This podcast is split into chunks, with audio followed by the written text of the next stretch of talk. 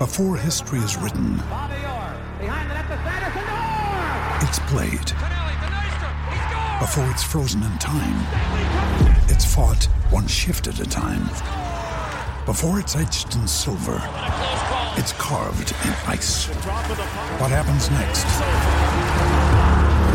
will last forever. The Stanley Cup Final on ABC and ESPN Plus begins Saturday. Another day is here, and you're ready for it. What to wear? Check. Breakfast, lunch, and dinner? Check. Planning for what's next and how to save for it? That's where Bank of America can help. For your financial to-dos, Bank of America has experts ready to help get you closer to your goals. Get started at one of our local financial centers or 24-7 in our mobile banking app. Find a location near you at bankofamerica.com slash talk to us. What would you like the power to do? Mobile banking requires downloading the app and is only available for select devices. Message and data rates may apply. Bank of America and a member FDIC. G'day, Mike Hussey here, but you can call me Mr. Supercoach. KFC Supercoach BBL is back and there's 25 grand up for grabs. So what are you waiting for? Play today at supercoach.com.au. T's and C's apply. New South Wales authorisation number TP slash 01005.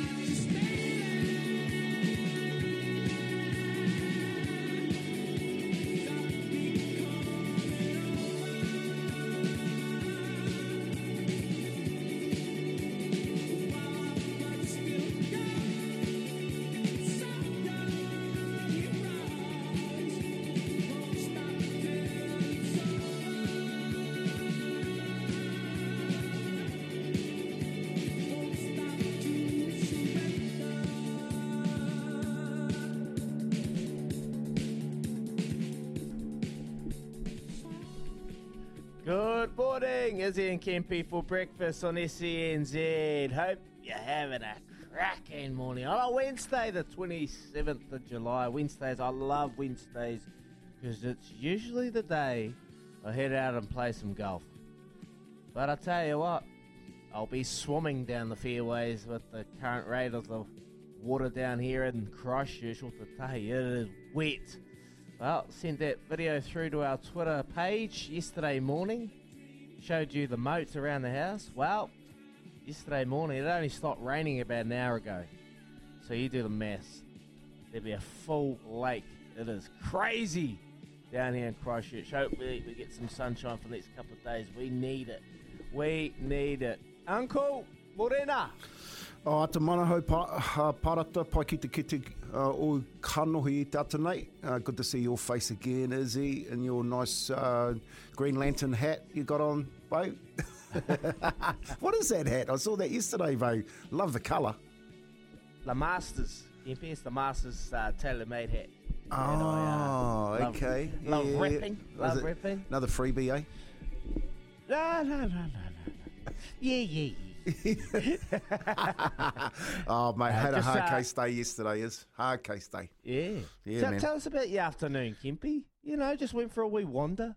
Mate, yeah, just went and gathered my, just went and gathered myself yesterday. You know, I had a bit of a um, bit of a moment and thought, you know, thought, you know, Matt Todd hanging up on me. I just couldn't let it settle, couldn't let it sit right. nah, nah, mate. I, I got a phone, I got a couple of phone calls yesterday. It was a hard case from a couple of mates saying, "Man, that show's cracking me up. You blokes, you know, you and Izzy should have a have a TV show." All this sort of stuff, but he was um, he was going, it was so hard case, mate, when Matt Todd hung up on you. I was going, mate, it's the lines. They drop out on us. It's the lines. And but I, yeah, no, I did, I just went out for a walk yesterday afternoon and had a had a bit of a bit of a bit of a relax and you know um, went and went and looked at some art and and had a haircut and I was walking down K Road Bar and I could hear this dude singing and I was thinking, man, someone's got their speakers turned up too loud on the you know how when you walk past shops. Got Yeah. their speakers turned up too loud on the outside. I thought, you know, because they got a lot of um, second-hand shops down K Road. I'm thinking, man, they're blasting the speakers today. Must be, you know, someone's happy in the shop. I kept on walking. Got this dude, mate, this this Islander boy, sitting out on so, to, top of a speaker with a with a um, BB King guitar. You know, BB King, the bluesy guitar, and he's just belting out these tunes, mate, one after the other, and he's rolling them the, the lyrics into each other, and I'm going, whoa, man, this guy, this guy's really good. So I ended up sitting down and listening to him at the um, for quite a while, and then I walked up and said, "Boat, gives your number, gives your number, Boat. We're going to get some gigs for you." And um, he's like, "Yeah, Boat," and I was like, "Yeah, man." I said, "You're too good to be sitting out here on the street. You know, people need to hear um, hear you." So, going to going to uh, talk to a few mates. Going to put together. You know, I'll invite you up to it too. I'm going to put together a little party, mate, and get this dude around to sing for us. Nice. yeah, That- man. That's how it all starts, eh? That's how it all starts for those, uh, you know, the buskers on the side of the road. Someone just takes notice. They get an opportunity. They go to a gig. Then many more take notice. Man, I've heard some great stories about that. Mate, people walking I'll up with be cameras. Yeah, people just walking I'll up be with there, Kempy. cameras, just taking films of him, and I'm going, yeah, man, this guy's going to be all over Instagram. He was he was amazing. So yeah, man, get up. Um, just working out a little. To probably need a room for about twenty people, I reckon. So yeah, keep you informed on that one. Thank you, Kempy. a good little Thank you, afternoon for us. Mate. It'll be a great afternoon. Louis will be there, no doubt, for sure. He'd love to hun- little Hundy, mate. together. Joe, Have to- have Joe the get- super to carrier, the he'll be there. crafties. Oh, don't know about Joe. We might have to leave him out. Robbie's Robbie's in the seat now. Robbie will probably get the invite. Robbie the Pope. Yeah, we'll, we'll see how that goes. But uh, yesterday, boys, I flew up to Auckland for an hour and a half and turned straight back. It was actually quite doing? good. When I landed, when I landed, honestly, I, I nearly went blind. I was like, "Whoa, what is that? It's the sun." It's the sun, man. I've seen the sun for 20 minutes in Auckland when I landed. I was, I was amazed. I was like, wow. Because last two weeks, Christchurch has had two hours of sunlight. And Christchurch the last two weeks has had two hours of sunlight. It has been horrendous weather. So look, I flew up, did a bit of work for an hour and a half, and turned straight back and flew back into uh, a wet old Christchurch. And well, hopefully get a bit of sunlight in the next couple of days. But today, boys, big show. Uh, yesterday we had the, a great chat with former Scottish international Rory Lawson. He's now part of the Barbarians committee that selected Scott Robertson and Ronan O'Gara to take on the All Blacks 15 in November. And we had a great chat with him for about 20 odd minutes, actually. So we'll play that for you after 7 o'clock this morning. Stay tuned. You won't want to miss that. Awesome to catch up with Rory Lawson. Played 31 tests for Scotland. Um, he's a good man. Good, good crack. He's actually Bill McLaren, the great commentator's uh, nephew. And he invited us to his wee little gig over there before the All Blacks test. So I might have to take him up on that wee little invitation. Thank you, Rory. And following that, yesterday we had we heard from NZTR boss Bruce Sharrock. Today we'll hear from we'll hear on course from Bruce Harvey, who is the president of the Cambridge Jockey Club. No doubt he'll lead us into a few at the Cambridge Synthetics as well. So looking forward to having a chat on the other side on course from Bruce Harvey. And uh, after eight, heading into the business end of the Fox Memorial Premiership in Auckland. The comp is made up of two divisions, the Fox Memorial and the Sharman Cup. Due to COVID this year, it has been a different setup, and uh, Hamish Sa- Sanford is communications officer for ARL, and he'll join the show after eight o'clock. Had to do a little bit of digging, uh, Kempy, when we heard heard the news. We're going to have a chat about that. I had um, I didn't know too much about the old Fox Memorial, and how do we look, mate? They got some teams. They've got some teams, haven't they? Got some Yeah, numbers. Yeah, man, Auckland Rugby League uh, basically are the heartbeat of rugby league in this country. They've got a massive um, competition through a number of grades, you know. So Boys and girls. Boys and girls, and girls is growing. You know, girls is growing. They, you know, with the Carlaw Park Heritage Trust, they've got funding uh, to continue to be able to support the clubs and support competitions. And the Fox Memorial competition is the one that they used to play at the Carlaw Park, which became like synonymous with rugby league in the in the ah for decades, mate. I used to travel all the way up from Taranaki to watch it. You know, that's where I was. That's where I first saw Dean Lonergan. You know, me and my me and my old man were cruising back from a dive up north. So the old man used to show you in the car in the V8. He used to show you in the car, wake you up like three o'clock in the morning, say, "Come on, boy, we're going for a dive." And I'd go, "Oh, yeah." Walk out to the car with a pillow and jump in the back seat, and and you have the windows down, freezing, mate. You know, drive all the way up north. We'd be up there for like three, four days diving. Fill up a trailer. You get, you get, we get thrown in jail these days. You know, but my old man used to feed the, the whole community. He used to come home and feed the whole community and we used to come back and we used to stop in at uh, Carlaw Park you know, I used to always time it so you could watch a game of league on the way home.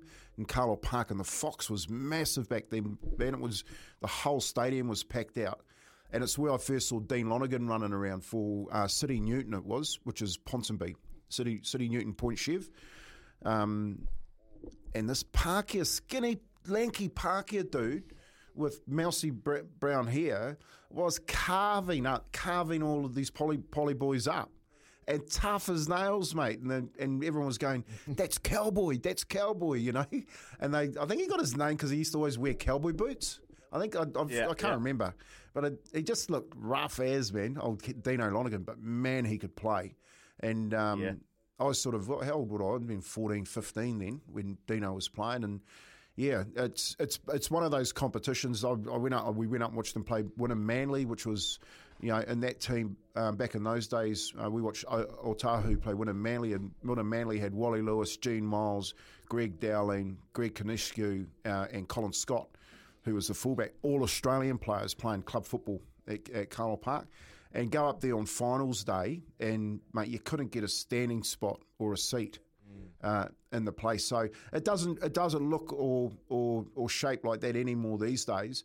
But it's such a prestigious competition that they play up here. It'd be good to talk to Hamish about that to see um, where the competition is. I think this weekend they're into their semis.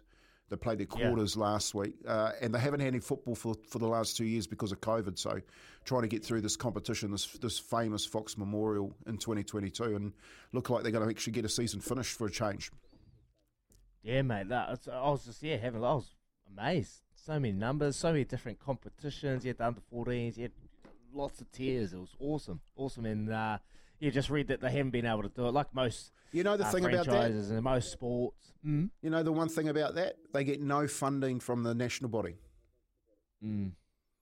So that's that's the that's the real ir- ironic thing about this. They're the biggest competition and and and the heartbeat of New Zealand rugby league, and they get no funding from them. So you know, it's well, again, you know, you always hear hear people talking about this national body and the way that they're travelling. Well, the Auckland Rugby League do it all on their own. Well, we're looking forward to having a chat with Hamish about that. Kempy, we've touched on it quite a few times, and one, uh, I'd love to hear from his stance because, yeah, you you think there might be have they got beneficiaries? Have they got people that on the background that are, are sponsoring them and, and probably potentially look after them that maybe NZRL don't see them needing that that funding? Well, they've Or got the, they- they've everyone got the needs C- it. Yeah, they got the CHT, you know, which are which are massive for them. Um, but they also have their own competitions, their own, you know, they, they run everything, their own coaching courses, their own school programs, and all that sort of stuff. But they don't get they don't get the benefit of the funding that uh, their numbers are being used to get. Does that make sense? So. Yeah. You know, they've got like 54% of the game participation rates around the coun- of, of the country's game, which the national body use to d- derive fundings into their organisation, yet they don't hand it back to them. I just don't think that's right, you know. So don't use their numbers, allow them to use their own numbers, the Auckland Rugby League, to go and get some extra funding so they can do more work in their community because that's what it, that's what it, it, um, it, that's what it's all about. come to you in a minute, Louis. Um, is that a, is that a case of just being because they've got fifty percent of numbers that they're probably potentially funding's not not a problem for them. They've got funding involved, so the funding goes elsewhere, or is it a simple case that they get no funding and the funding still doesn't funnel elsewhere? Is that is that what we're saying? Well, the, f- the funding for development that so there's so, you know in the last two years there's fifteen million dollars that's travelled into the national body. Yeah, that's quite a significant amount. Um, half of that goes on salaries, which is which is average. You know that should never happen. Uh, and only only six percent, six and a half percent of that goes back to what they call the zones, which don't work. They don't work in this country because Auckland is a district, and they're the biggest district in the country. Now, if they were getting the funding, they could do a hell of a lot more with the clubs because they've got 30 clubs up here in Auckland that mm, need mm. support, you know, because they're grassroots and they need support. They need, need to be continually helped to open their doors up and, and grow participation ranks.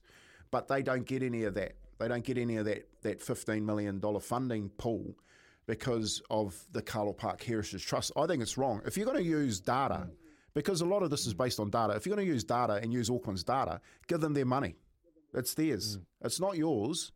You're using this, these proposals with all of their data in it to get, get the funding out of the government, yet you're keeping it so you can pay salaries.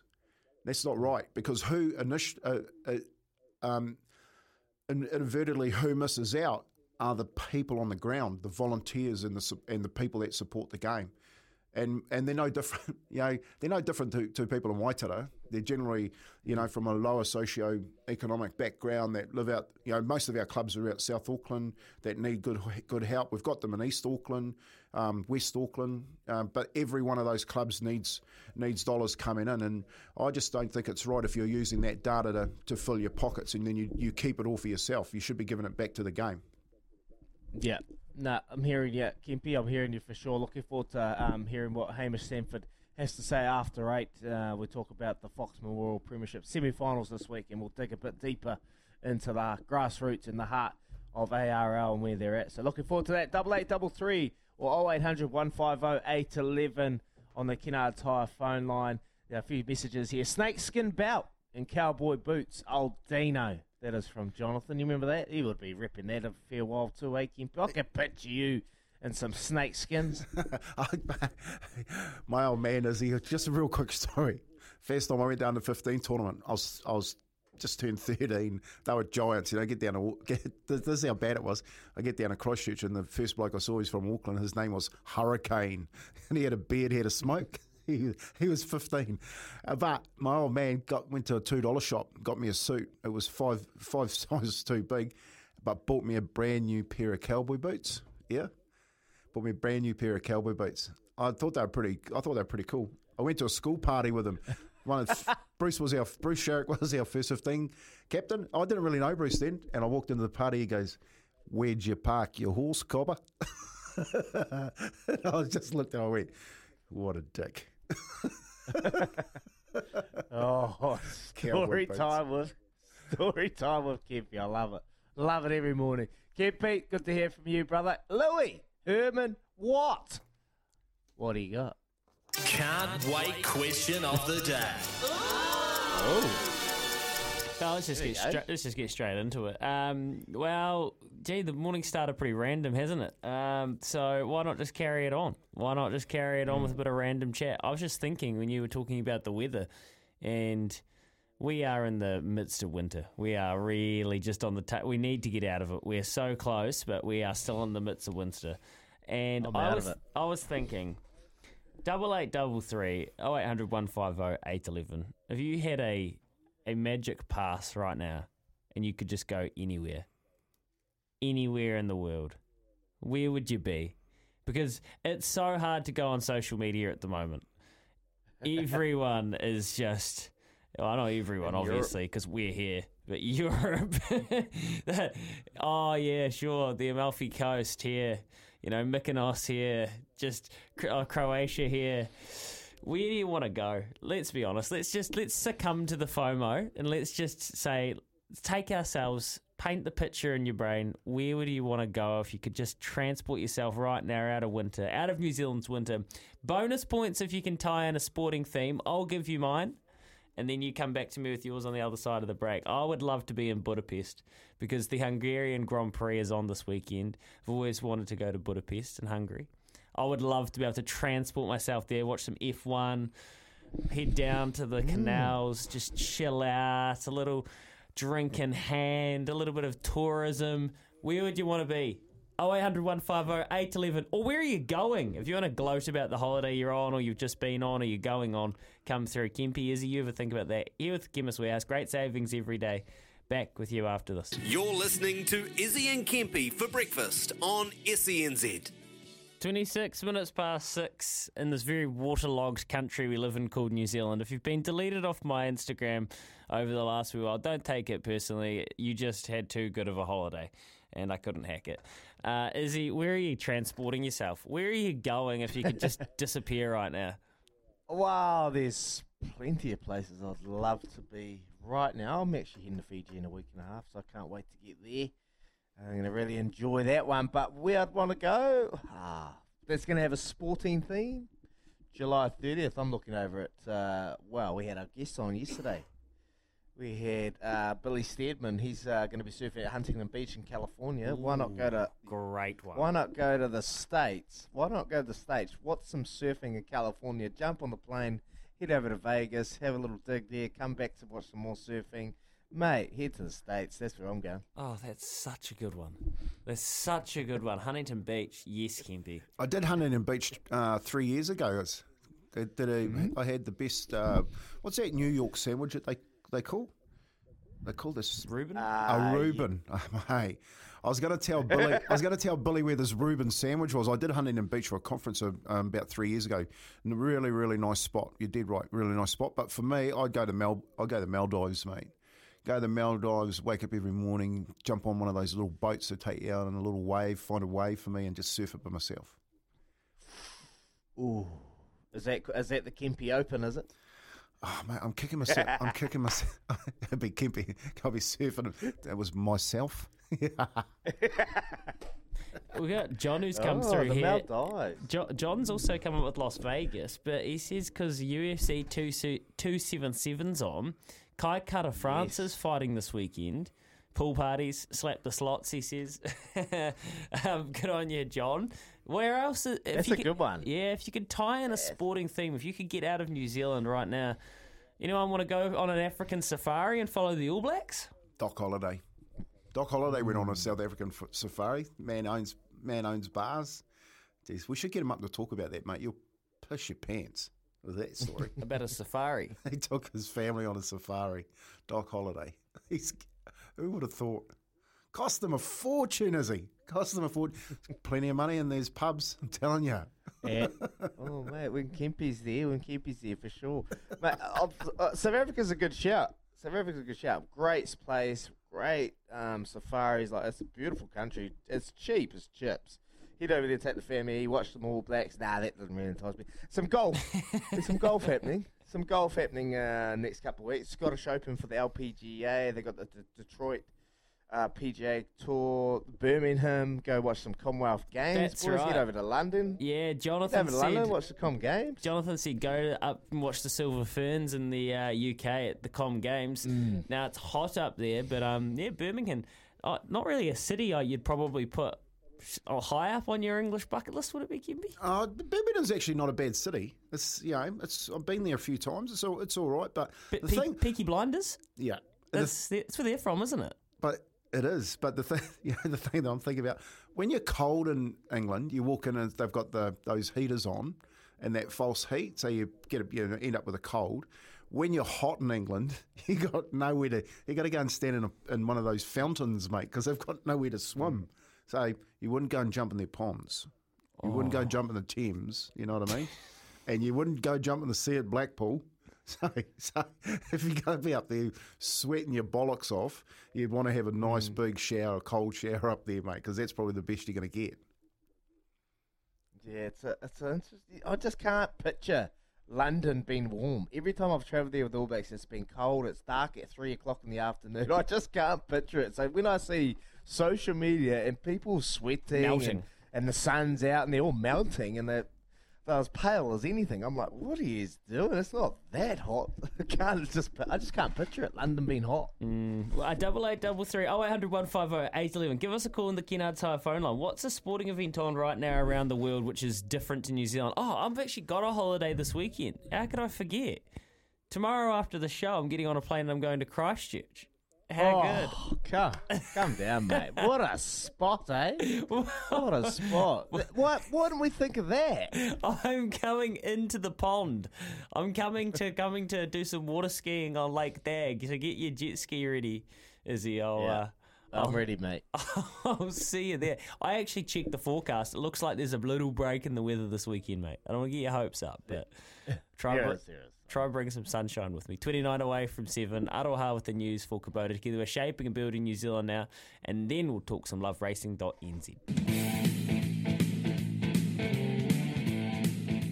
SENZ, we are 27 minutes away from 7 o'clock this morning. Where would you want to be around the world? Bonus points if you can tack on a sporting trip to it. Uh, the Warriors, well, they're probably quite happy to be back in Auckland because they're playing Melbourne Storm on Friday night. And yesterday, Shaun Johnson, Addin Fonua-Blake were in front of media. Interesting to hear Addin Fonua-Blake address the bickering on field that goes on when things don't go right for them. And it's not like we're coming out and we're saying real personal things. It's just like, you know, writing each other up about making an error and all of that sort of stuff. Yeah, it's not hard to get over. Like, you know, I'm pretty sure like, everyone, you know, flushes it after we do review and, and whatever said on the field sort of stays on the field. So, but, you know, going forward, you know, we really need to cut that out, uh, you know, sort of after an error or whatever, just sort of come together and, you know, get to, uh, you know, sort of the, the mindset of what's next rather than bicker on, uh, on what's, what's happened.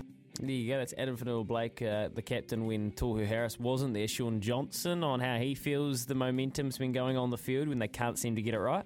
Yeah, like momentum's always, you know, when you got it, you got it, and when you're against it, you certainly feel it. In terms of is it hard to get back, it is because, like I said, if you if individuals aren't nailing their job, the same thing will keep happening. You know, because just because they kick a 40-20 shouldn't mean they score a try. Is what I'm trying to say, pretty much. So um, that's sort of where we're at as a group. Um, a bit frustrated, obviously, with how the year's gone. Certain things happen in the game, it might trigger some sort of memories or frustrations, and it just feels like, oh, here we go again. Um, and that's what some of the things we've addressed this week, and we need to obviously fix them up because we've not got it no easier this weekend against Melbourne. Shaun Johnson talking about a little bit of PTSD there on the field when things don't go right for the Warriors. Uh, Kempy, Izzy, um, we'll get to love racing in a second, but interesting to hear those comments from a couple of senior players. Yeah, yeah, I was very interested um, uh, from those comments, particularly from Addin Fonua-Blake. and um, yeah, it just really emphasises the importance of really understanding your teammates and, and, how they react in certain occasions. And it'd be interesting if they to see if they actually do anything about this. Um, we've done a lot of work, particularly when I was playing, and in the background of just really understanding when things don't go right. What does your player that's made a mistake need? You know, what do they need? Do they need to be told that, you know, that wasn't done right, or do they need a pat on the back, or do they need to be picked up and, you know, just kind of make them feel good about themselves? Because there's certain ways that players react differently. I guess when you're bickering, you're bickering, and constantly it's taking your mindset away from the now, and the now's trying to move forward. And he said that they're trying to stay on, on focus and on the next task, so that's a that's a positive sign. But getting a bit deeper than that, I think the Warriors really need to do that in the off season. Um, step away off the field. Like on the field, the game it definitely needs a lot of work. But for me, I feel like they need a lot of work off the field, on themselves, on their on the back room, on just a real deeper uh, meaning of, of and understanding of of how each other works. And I think that'll go a long way. And that just really emphasised um, um, those comments for sure, Kempy. Yeah, well, mate, you've nailed it. You've nailed it there. There's a couple of things there. One of them, the, the end of the season can't come quick enough for the club. Mm. Uh, and the second thing, the, for me, the second thing, I don't know how it made it to, to the media that they're bickering and stuff mm. like that. That's something you keep in house, and, and like you yeah. said, you need to you need to get it worked on as ASAP.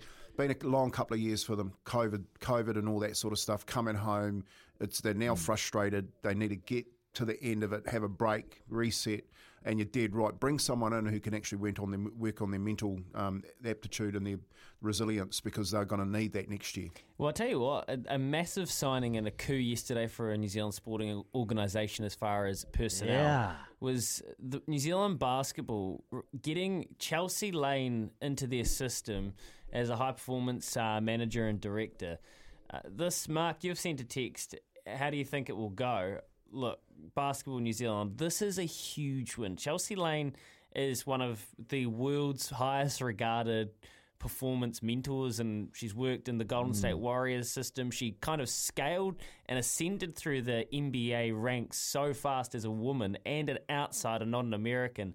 So she worked with Golden State Warriors during their championship years with Kevin Durant, with Steph Curry. So that Golden State team. Then she got poached over to the Atlanta Hawks, where she went right through and headed up as a director or a VP of their performance. She's back in New Zealand. She is a Kiwi. I think she's Australian born, but her and her partner have come back to New Zealand for whatever reason.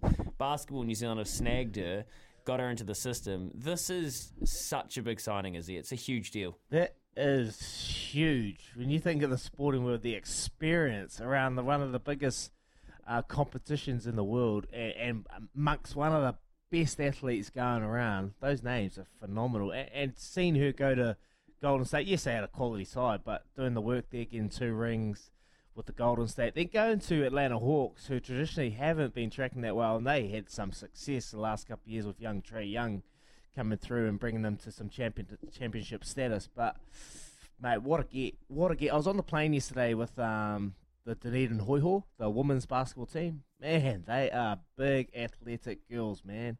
And I watched the game last night against Kahu, and it's only a new, fresh competition, but with this pickup, mate, that is only going to gain traction. It is awesome. I was watching it last night. I was blown away. And just seeing them on the plane gets me excited as, as a sports fan, the basketball fan, mate. Like, this is this is huge, Kempy. Like, this does wonders and just really shows how much importance New Zealand sport is putting back into the to the women's game, and particularly with basketball. Oh, but you know, cricket's always been the leader, but basketball has quickly mm. taken that mantle. Um, you know, mm. with Chelsea coming back, I've just it's got Sport New Zealand CEO written all over it. Um, with with the the understanding, because one of those that that amateur to uh, um, professional understandings is is needed. So you know, I think I think this is a good stepping stone for her to get back into a, a, a sport that she knows. But she's got probably got bigger bigger things to bring back for us all in every sport. Um, and mm. I was mm. going to say yesterday, like the women's sport at the moment. Did you watch all the the um, Auckland Canterbury women's game on the weekend? Man, what a yeah, game of rugby! You know, the skill right, levels. There was one break, the halfback, the Auckland halfback made, and threw the, this pass around the, her back to hit the flanker going down the left edge. And I was like, wow, where did she get that from, man? That was amazing. Yeah, massive signing, yeah. and you're right, Kempy. Uh, sport, women's sport, but actual sport in, in general on the huge up here in New Zealand. Hey, loveracing.nz, you're home for everything thoroughbred racing. Bruce Harvey is coming up at about quarter to eight this morning. They're racing at the Cambridge Synthetic. Now, there are some $40,000 races here, and the fields are so even. I've got a couple I like throughout the day. One I'll give you right now. I think she's going to continue the winning form. She's good at getting horses out of the gates. She's got barrier one, and this gelding, uh, I think he's going to win a race very soon. We've got Barbazia or Barbzia. Barbazia uh, for Sam Spratt, Jenna Marnie in race number five. The 19, uh, it's just over 970 metres. Barrier one, I think uh, this this horse has going, been going really close. I just love the draw. I love the jockey. I think it's a race uh, that it can win. So that's You're due one, Louis. You're due one. Yeah, well, it's been a bit thin, but that's all right. It does happen. It's Spring's not far away, and we'll have plenty there. I've got a couple more throughout, up my sleeve throughout the day. Uh, the old favourite, far and away. She goes around again on the synthetic. I'll be back on her on race two as well. Mm. Can't jump off just yet. Not on grand final day. But there's plenty of good racing. Love Loveracing.nz. Go watch all your replays. Uh, race number five, number one. I think that's going to be my best bet of the day, but we'll just keep watching. Right now, 0800 150 811. That's the Kennards phone line. If you want to take on the Quizmaster and you want a go in the draw for a trip to the Gold Coast Boost Mobile 500, with Willamette Travel, now this quiz is hard. Kez has absolutely stitched you up with the last question, so you're gonna need you're gonna need to stack up if you want a fifty dollar TAB bonus bet come through right now. 0800 150 811.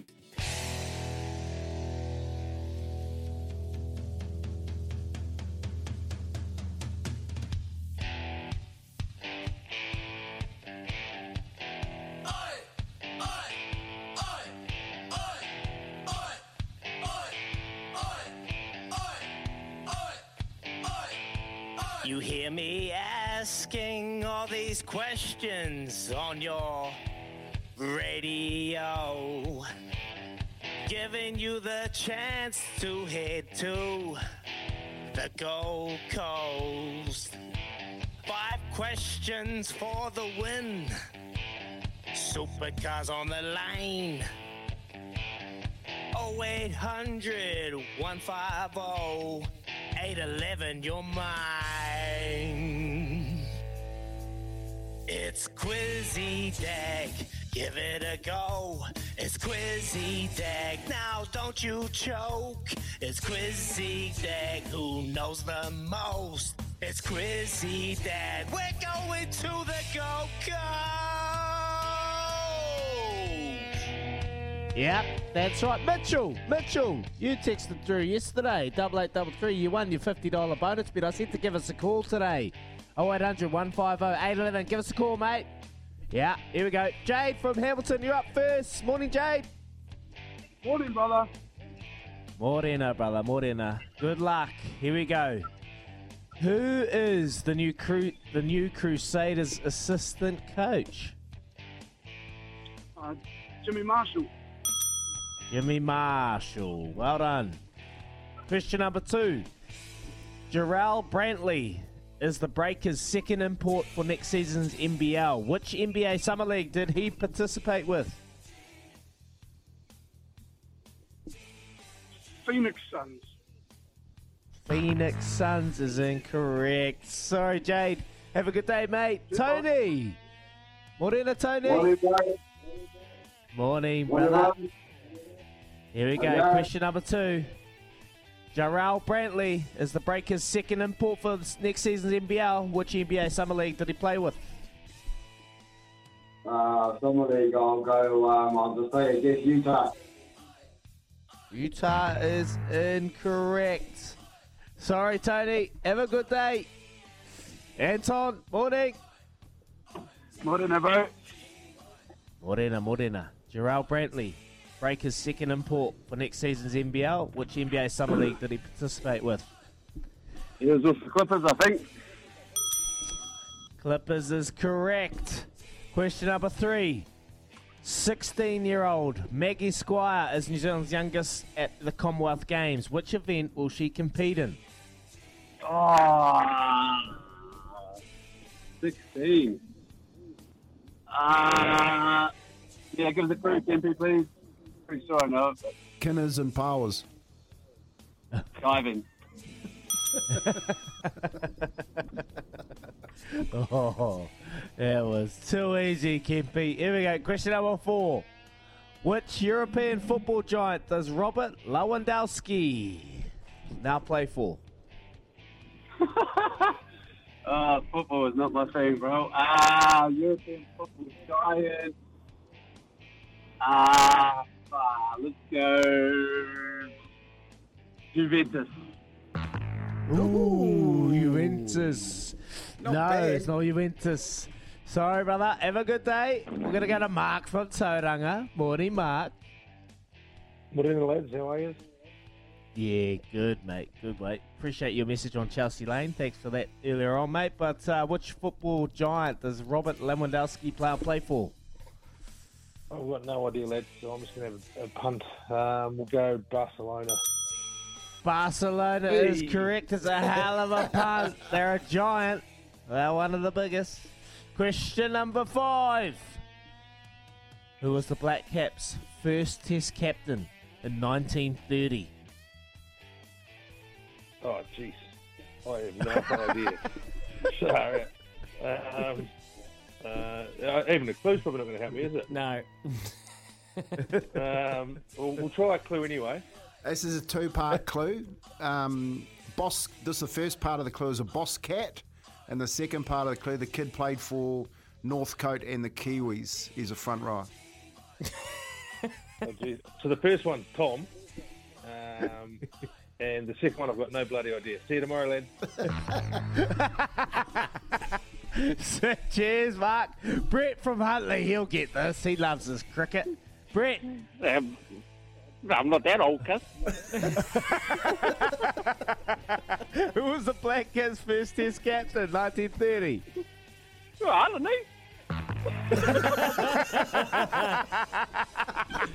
Have a good day, Uncle. Oh, we'll go to Ed. He'll get it. Morning, Ed. Hey, hey. No, morning, Hey, morning, hey. brother. The clue Morning. from Kempy, he said for Northcote and was a Kiwi. My mate Jason Lowry was over there. So was it Jason Bob? no, no, no. No, no, no, you had it. You had it. No. Ed. No. Ed. Ed. Oh, sorry. oh. No, no, no, no. Oh, Mark got the first name right. Was it Tom Lowry?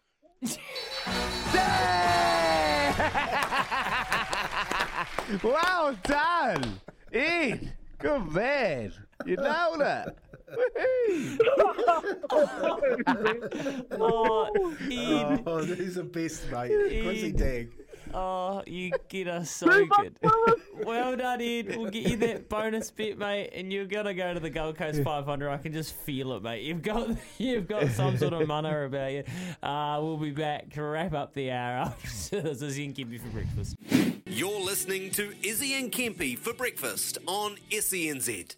Coming up to seven o'clock, another winner goes in the draw for the trip to the Gold Coast 500. Izzy, you asked for him. He's turned up. Yeah.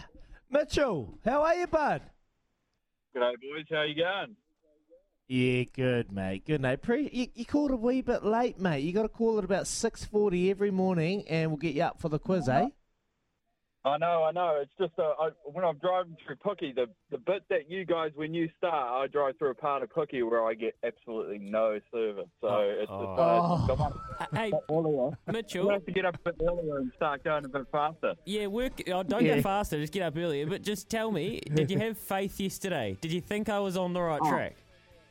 Oh, mate, you were bloody, you were bloody, uh, bloody on the uh, point there, boy. You, you were good. You were really good. All good, brother. All good. Mitchell, we're here for you tomorrow, mate. Good luck and have a cracking day at work, brother. Appreciate you tuning in. Coming up, we're going to talk to Rory Lawson. But right now, we're going to hear from Aroha with the news for Kubota. Together, we are shaping and building New Zealand. Keep your glasses clean with Clear White Lens Cleaner 50 pack. Only $6.99 at Chemist Warehouse. Save 20%. And Kogan Mobile, New Zealand's cheapest unlimited prepaid plans. Visit koganmobile.co.nz. This is Izzy and Kempy for breakfast on SENZ.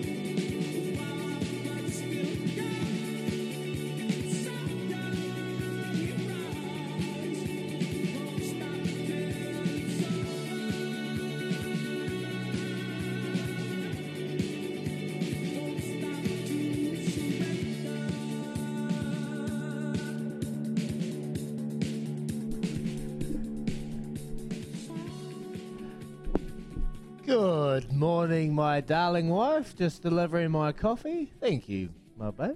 Appreciate it. Good morning, everyone. It's Izzy and Kempy for breakfast on SENZ Hi- hi, Wednesday. oh, sorry. I just got a nice coffee and a nice wee smile. It's always good when you get a smile from them from the get go, and you know you you must be doing something right. Hey, hey, fellas. You know what I mean. Must be doing something. You got a happy wife, happy life. How good. It is Wednesday, the 27th of July, and it's uh, it's a big day. Big show for us today. We're going to talk to um, Bruce Harvey shortly. He's the president of Cambridge Jockey Club. And uh, we heard from Bruce Sharrock. He's the NZTR CEO yesterday. So it'll be great to hear from the other side from Bruce Harvey. Uh, but yesterday, we had an awesome chat. We had an awesome chat with Rory Lawson. He is on the committee for the Barbarians. They obviously appointed Scott Robertson and Ronan O'Gara. He played 31 tests for Scotland, and he's a great bloke. So it is five past seven here on Izzy and Kempy for breakfast. He's here from Rory. SENZ. Let's be honest, there was a talk of the town last week. Would Razor Ray get the job? Well, he got a job and a very prestigious job too. Maybe, just not for the colours. A lot of Kiwis would have hoped for. It was announced that the Barbarians have snagged Scotty Razor Robertson and Ronan O'Gara to lead the famous invitational side against the All Blacks invitational team in this year's Killik Cup. Rory Lawson played for Scotland more than 30 times and he's on the Barbars committee. And we're lucky enough to have him on the show now to check in with the black and white hoops. G'day, Rory. Hiya, fellas. How's it going? Thanks for having me. No, thank you so much for joining the show, mate. Look, let's cut straight to the chase. Was it easy or hard to convince Razor Ray to be a part of the Barbarians? I've never been a part of the outfit. I would have loved to, but what, was it an easy task in the end? Uh, look, you have to ask him about how easy a task it was for him to accept it. But I think from from our from the the club's perspective, uh, I think he's a guy that just encapsulates everything that the Barbarians stands for, isn't he? And I think to have the combination of Razor and and Rog as the the coaching team for the game in November is just epic. I was I was actually on the the committee when when Razor initially uh, coached the the squad, which that, game was in Limerick. Uh, so Rogers Rogers home province of Munster, and I just remember chatting to him and Robbie Deans, um, and just being able to get some of the golden insights that they had as a coaching team for that game was was world class. And you know, there is no surprise that Razor is being spoken about as being an incumbent All Blacks coach. Uh, but obviously, from a club, from the Barbarians club's perspective, what a what a grab he is for us to be able to come and coach uh, the the side against his his home side. Hey, hey, Rory, just talking about that, were you guys laughing at the timing of the announcement when the coach is down here is uh, under the pump? Oh man, yeah, it, it, yeah, it was one. Honestly, given everything that the Barbarians club's been through over the past couple of years, with you know COVID and postponed or cancelled fixtures and so on, I, I'm not going to lie. When when obviously the the ABs lost the series to to Ireland last weekend, I looked at it and I thought, oh god, he's getting. Uh, there's no doubt the Barbarians are going to lose Razor to the All Blacks coaching team. Um, and that was just going. I, I was going to. I just thought we're going to have to throw the cast out and see what see who else might bite for this coaching gig. But obviously, that's not happened yet. But I, I'm, mm. I've got no doubt Razor has a has a future as an All Blacks coach. Um, it's a case of when rather than if that will happen. Mate, international experience has been the downfall for Razor. He's obviously going to be coaching over in uh, in the UK, getting some experience overseas. Where do you think this potentially may lead? There's a there's a sense back home that we're probably going to lose Razor uh, offshore, and it's probably something that we're not ready for, but it's probably most likely going to happen. Can can you see that happening somewhere over there in the UK that that Razor could potentially lead to? Well, I think if you look at you know Graham Henry, Steve Hansen, those guys, it's, it's almost the model that all Blacks coaches go through is that they, they come up through the ranks and mm. then they go overseas and coach a bit overseas and that, that that's kind of where they, they earn their, their corn if you like and then they, they go back having gained that international experience and potentially get an opportunity as an assistant coach in the ABs and then there's the natural stepping stone towards the head coach but uh, you know, I think Razor Razor is someone who has lit up the coaching world as much as the as coaches can over the past few years. I mm. think you know us up here in the northern hemisphere who tune into Super Rugby have seen what he's done with the Crusaders. I actually, you know, I, I do quite a lot of work with leaders and leadership teams in business and sport, and what you realise is that no matter the size of the business or the people within the business or the sector that it operates in, I think fundamentally when you strip it back, the people are really what drive success within businesses, whether they're mm. small, medium, large, sports organizations. You talk about you you look at soccer teams, cricket teams, rugby teams, the people who are leading the charge. If they are good people who drive values and purpose through the business, you've got half a chance. And I think that's everything that Razor stands for. You know, when I I, I got to know him a little bit when he when he coached uh, in for for the game in Munster, but fundamentally, even externally, you look at him and you're like, you know, all he cares about is being able to create this sense of belonging in a team and what really matters to be part of something. And you're all driving in the same direction. You all want the same thing. You all want you, you all you're all on the same page with regards to what you stand for as a as a team or organization. And i think no matter what what what you know whether he's in business or in sport he's going to have a positive influence on people. So i think that's kind of that's kind of why i say it's a matter of of when rather than if razor ever goes on to to be the head man in the all blacks um, obviously now's maybe not his time but um, I, i'm sure that his time will come yeah, Rory, I think your sentiments are, are, felt down here by a lot of people too, that it's a matter of when um, Razor steps into that role. Just from a Scottish perspective, uh, I guess from a Northern Hemisphere uh, perspective, the Irish uh, lo- uh, loss, the series loss, what does that do uh, for the Northern teams up there uh, with the All Blacks coming up to the World Cup? Yeah, I'll be honest, it's been huge up here. Um, I, I think it's really easy to sit back and and think, oh, you know, that that's not a great AB's team. But honestly, um, it's shown a vulnerability within that All Black side that we've probably not experienced for, you know, a good few decades now. Uh, if if I'm if I'm really honest, and from a Scottish perspective, Scotland have never beaten the All Blacks, and I know that I might be adding fuel to the fire, but you know, the All Blacks are coming to to BT Murrayfield uh, on the 13th of uh, of November, and it's probably there are probably a few guys within that squad have thought, you know what, there's maybe a chance here for us to create history. Um, so Ireland have done what you know not many not many sides have done.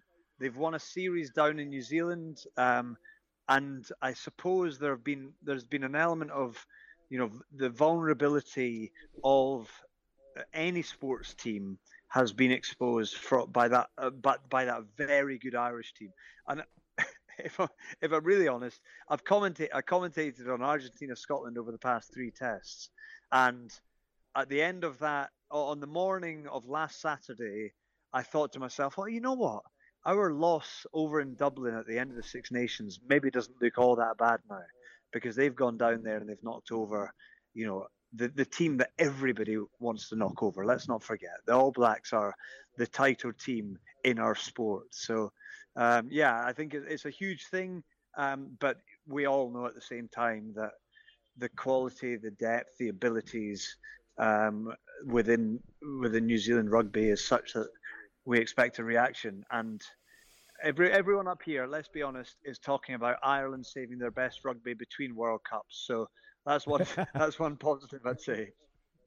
Yes, they, they, they need to go on and transform that uh, those results into a World Cup and maybe potentially push past the quarterfinal, mate. Just talk, tell us about the Barbarians. I wasn't one of the lucky ones to be able to uh, experience a Barbarians week, uh, part of the culture. I've heard lots, I've heard snippets, probably a lot we can't talk about on the radio, but, mate, what's it like? What's it, what, what does the week look like for, for a week in the Barbarians, particularly leading up to play against the All Blacks? What, what, what should we expect and, and what does it mean to represent the Barbarians?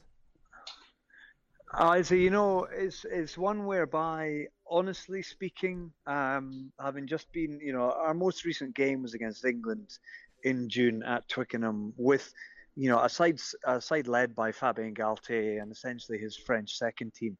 But I, I know the the French strength and conditioning coach really well. Uh, he, he's a great guy, and he turned to me um, after the game on the the Sunday, and and he was like mate, this just makes a mockery of professional sport. He said, "My, how can my team Yes. go out on the beers five days a week and then turn up and beat one of the world's best teams uh, comfortably?" And honestly, there's, uh, you know, I, I thought, you know, I was a, I was essentially an all-Saran international um, for for a side who had some great days, but not many good days. We didn't win all that many um, games as a, Scot- as a Scottish side, but you know, I, I was able to play with some amazing players and being able to hear some of the world's best players talk about their barbarians experiences as being the best experiences of their careers just kind of highlights uh, just how just how much place it continues to have in the game and it's not easy don't get me wrong you know at the time Yeah. whereby players are contracted on big money on long-term contracts and their their their physical health is something that is so important it's not easy to drive this club forward given that you know everybody within the club is a volunteer um, but the, the thing that keeps the club alive is the fact that every single player who plays the sport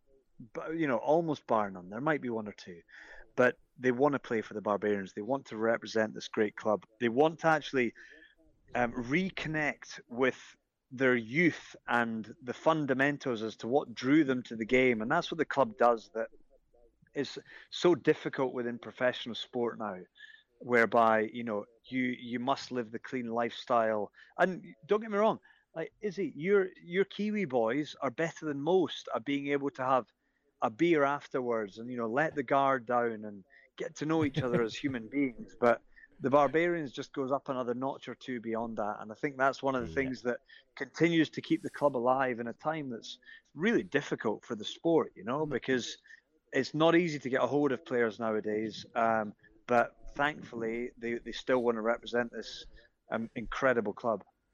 Yeah, that's it. That's I it awesome.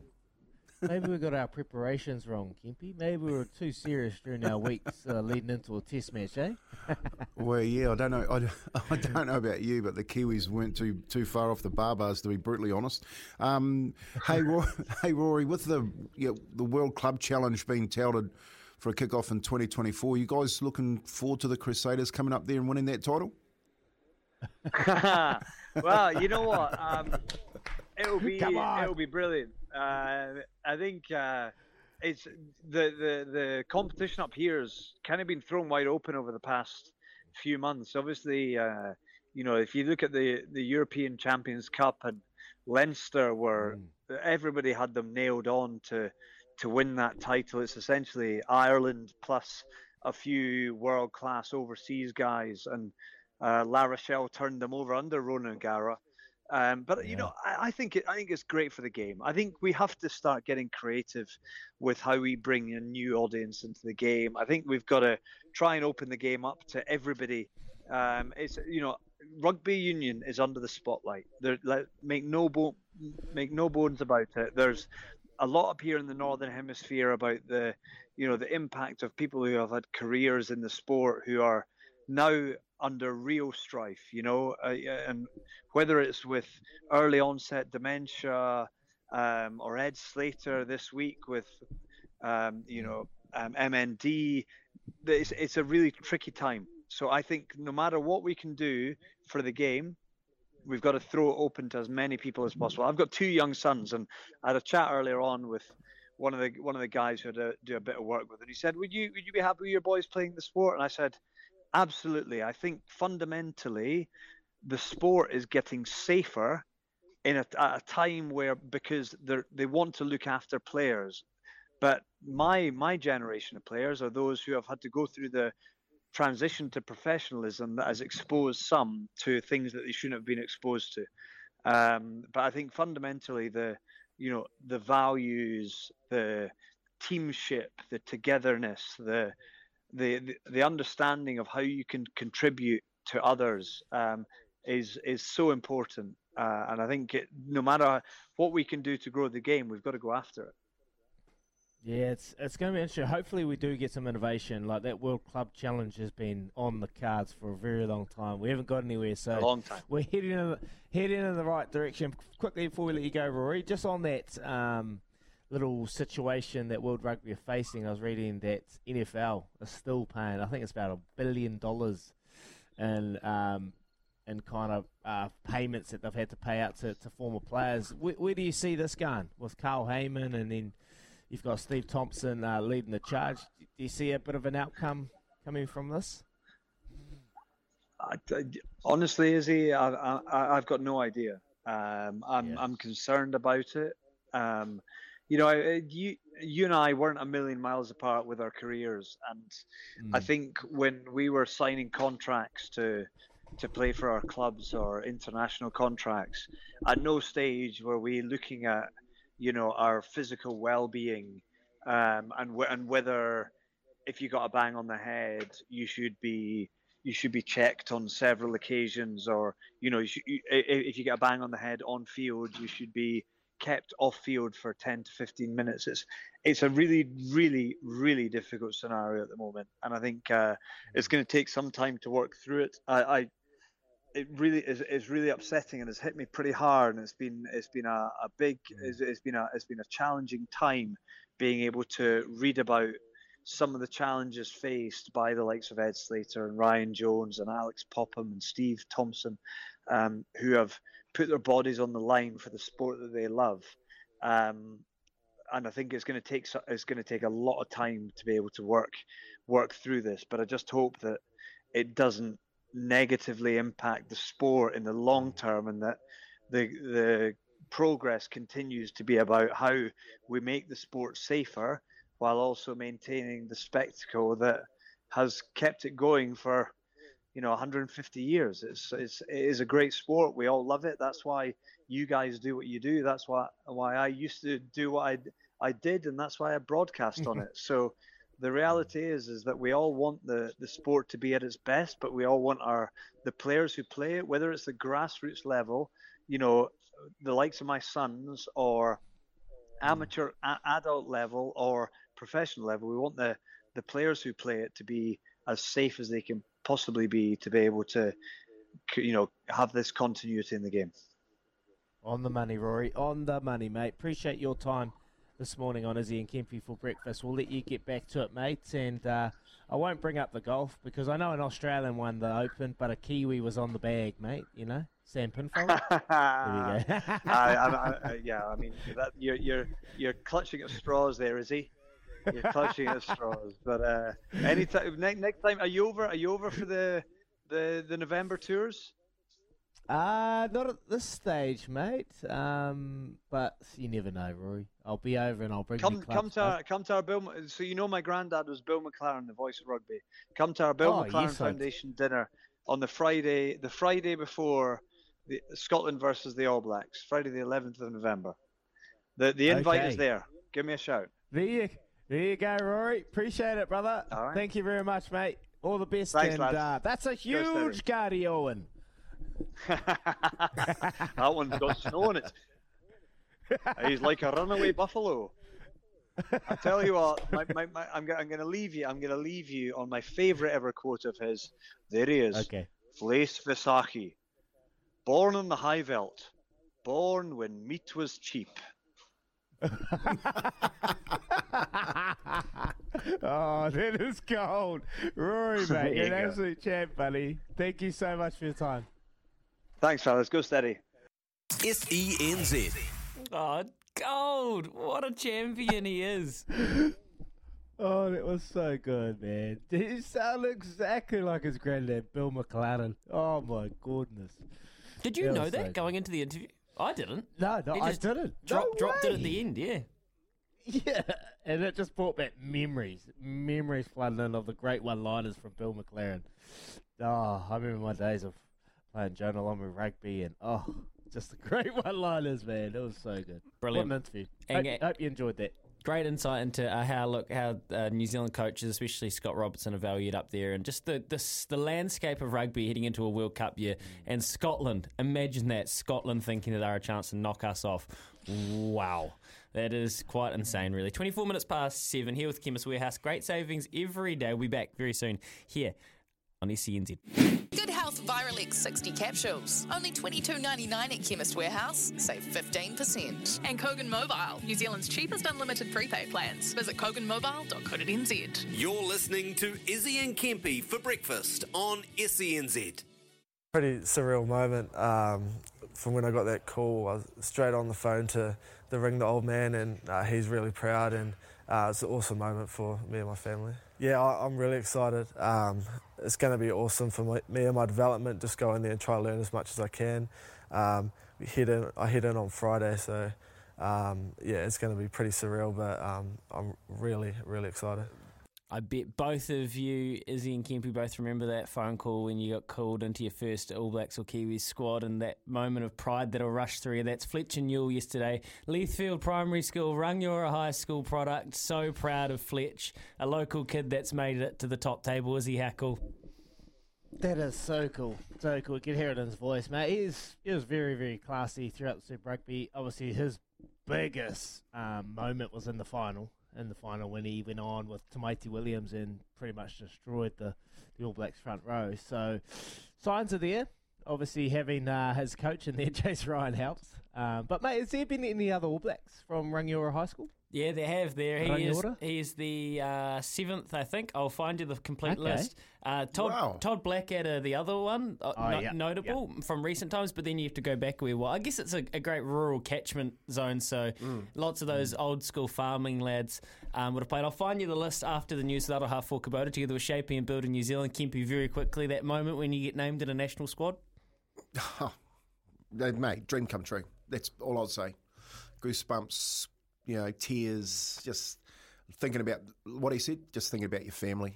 all them all them car rides in the back of the car with the old man and the old lady um, finally paid off. And for I just know this because he's literally grew up down the road from me, Fletcher. He's had a um, him and his family. They've had a, a they have had uh, adversity to work through in their life, and I know his dad will just be so proud. Went to every single rugby game, so it's so cool for um, a local kid from Leithfield.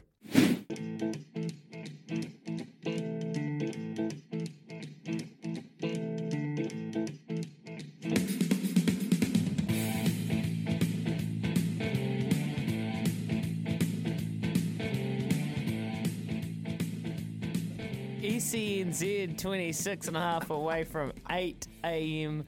this morning. Plenty Rockets going, up here, mate. There's rocket ships going off up here. Plenty, plenty happening. Uh, now, just speaking about Fletcher Newell, who's been brought in to the All Blacks setup, he's going straight to South Africa. Talk about being put in the deep end. I, I, hard to know whether he'll get any game time. Oh, they'll probably be um, hoping that they don't have too many more injuries. But the reason he's in is, as Aroha has been saying in the news, Ofa Tu'ungafasi has joined the injured list. So he's not going to be going. Obviously, Brodie Retallick is out. Uh, Jack Goodhue and Nepo Laulala are also out due to injury. So I'm wondering if Jack Goodhue's injury hasn't just come along the way, or maybe he's he must have resuffered something. Have you heard anything? Is he? Oh, I haven't heard a thing. That's yeah, that's crazy. I, I was expecting him to get some game time over there and have a have a crack at the centre role, but um, he's had his fair share of injuries, shoulders, knees. Um, yeah, hopefully it's hopefully it's just a little niggle, maybe a little calf niggle, nothing too serious. But um, we'll, we'll try and get a wee update on that for sure. But that's that's huge loss. Yeah, so I, I yeah, and I, I guess that would make sense as to why he didn't get a, get a run in that Irish series as well. So that's happened. Fletcher Newell's been caught up. I said like, I'd let you know who the other uh, All Blacks were from Rangiora High School, and it is the seventh. So he follows. Uh, John Ashworth, Todd Blackadder, Brian Ford, Graham Higginson, Ian McRae, who was also a president of Yeah. NZU, and Barry Thompson. So a very cool list to be on for Fletcher. That's pretty special, isn't it? That's awesome, awesome. Ian McRae's up in the bay, and uh, I didn't know he went to Hawk, um, Rangiora High School. That's the same Ian McRae, isn't it? He's in Hawke's Bay, played second five for the 60s when they run, run the Shield. For yeah, president of NZRU. Yeah, Comes off the Chatham Yeah, Islands, the McRae's. Yeah, yeah mate. That's a bit of oh, their fucker. McRae, I didn't know. It's a bit of their whakapapa. Oh, there you go. Awesome. There you go. For a small high school in Rangiora, they're producing some fantastic all backs, mate, and he's going to get a game for sure. Well- he's going to get a crack over in, in South Africa. Do you know what this is? This is really cool because it's the school itself is a it's a big because it's a rural school, but the rank the high school rugby program has not been like when I was playing first fifteen there. We bet stack for the first time ever, and it was the biggest biggest moment in the school kind of we we'd had in a long time. The the kind of Fletcher's um, they had Angus Fletcher as well, and Fletcher Newell came through, and they had a couple of guys, George Prain. They were very good about four years ago. But the issue was, and like most rural schools, all our players that were from the area were poached into town or would go into St Bede's Christ College, Christchurch Boys High School, St Thomas's, St Andrews. You know, fair enough. They want a better shot at becoming a Crusader than an All Black. So to have an organic story where he stayed at Rangiora High School, really, really cool. Um, so that's probably what I'm most proud about. Hey, I want to play you guys one clip that I think Kempy, you especially will find really interesting. Addin Fonua-Blake fronted media yesterday. Uh, Reece Walsh back starting at fullback, by the way. So Melbourne will have to wait a little bit longer. Uh, Chanel Harris Tavita into the halves. Um, Dejan Arce not playing.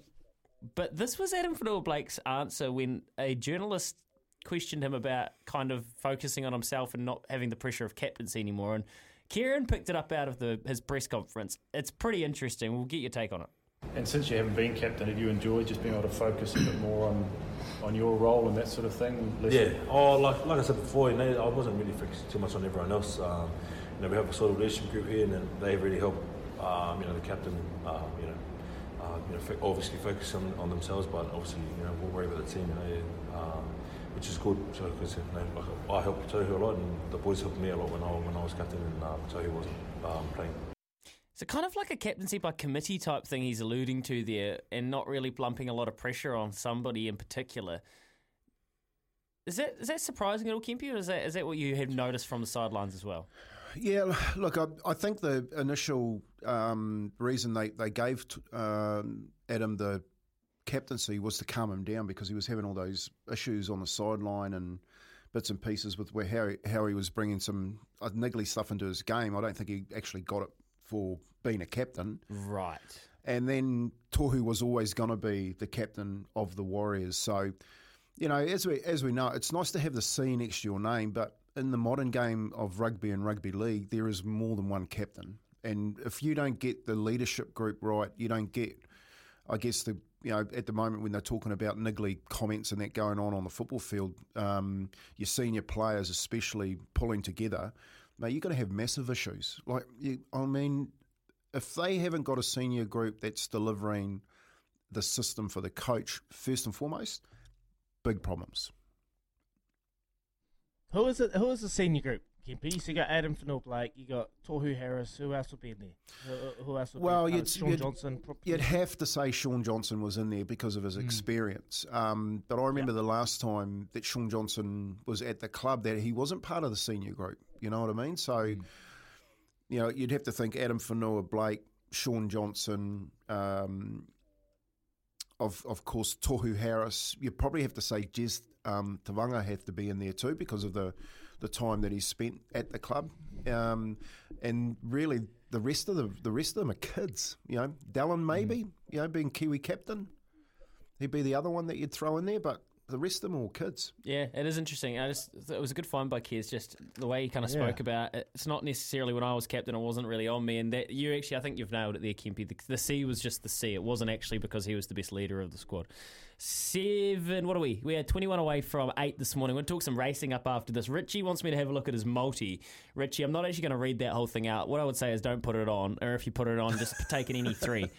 Because you'd have to be a bit of a genius to You've pick got the good oil. You'd have to be a bit of a genius to hit a five leg win multi today at Cambridge. And if you are, uh, I've talked you off the ledge and you're about to win No, it's top four. Top four. Perfect. Put it on them. I already have. Right.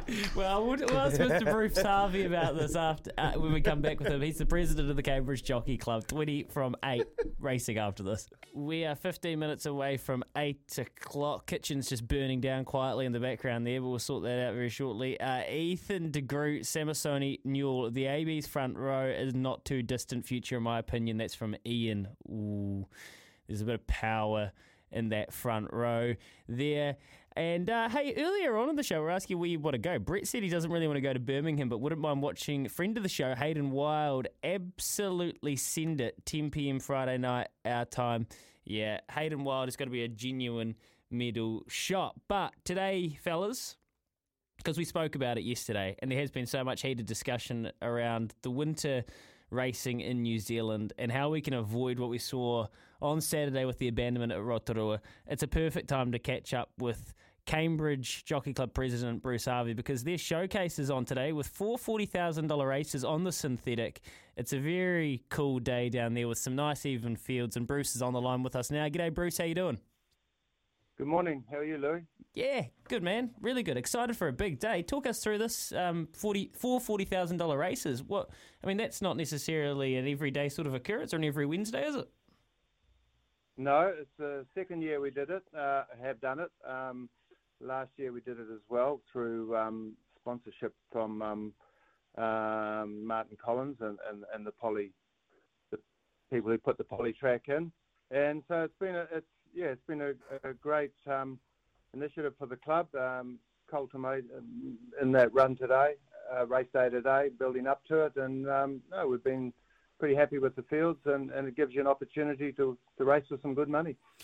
Hey, Bruce, it's Kempy, mate. What what have you made of the abandonment chat? You know, um, do you think we'll get to a place where the synthetics are used on a Saturday uh, for racings in winter? I, think we will when you know it's it seems to be our weather patterns patterns changed a lot. You only need to see in the regions how much rain they've been getting in the last little bit compared to the annual rainfalls and that. And and you know with Ellerslie out getting getting a new track in, Te Rapa we have repairs, a couple of other tracks closed. There's more pressure going on a smaller amount of of venues now. So um, you know we've got to be able to take pressure off these tracks and let them give them time to repair. It's bloody hard to try and repair tracks um, in a short amount of time uh, in, in this weather. Um, so I, I believe if decisions are made uh, earlier in the week, there's no reason why we can't. Um, I think without going into it too much, Rotorua might have been a different, you know, a, a different um, scenario. Uh, It could have been that decision could have been made earlier by the sound of it, and I'm sure they'll rectify the problems. And yeah, I, I think we will. Um, you know, we only need an hour and a half after track work to, to have the track prepared for race day. So you, you know, we don't need a hell of a lot of warning to hold a race meeting or trial meeting. Hey, hey Bruce, how, how are jockeys, owners, um, you know, the horses, how how they take into the synthetic racing, mate? Uh, Is it, you reckon it's it's going from strength to strength with more horses actually racing on it? I think so. You know, I, I heard a heard a comment from a trainer the other day saying he wouldn't race a good horse on it. Now, there's not many good horses going around this time of year racing. They're all just coming back into work or, or getting ready for spring racing. And I think it was a great endorsement for the track when you see Mark Walker have, have 50 horses at the trials the other day. And there wouldn't be too many of his Group 1 horses that haven't trialled on it um, in the last 12 months. And, I mean, that's what it's designed for. It's designed for training, trialing, and, and predominantly wet weather, and that really comes into its own when, when we get torrential rain. We've had 100 mil of rain here, and next next morning galloped horses on it, and, and you wouldn't know we'd had rain. That's what they're designed for, and um, you know we've we got 16 race meetings there. Well, I don't know how many trial trial meetings every second week, just about. We've had jump outs every week.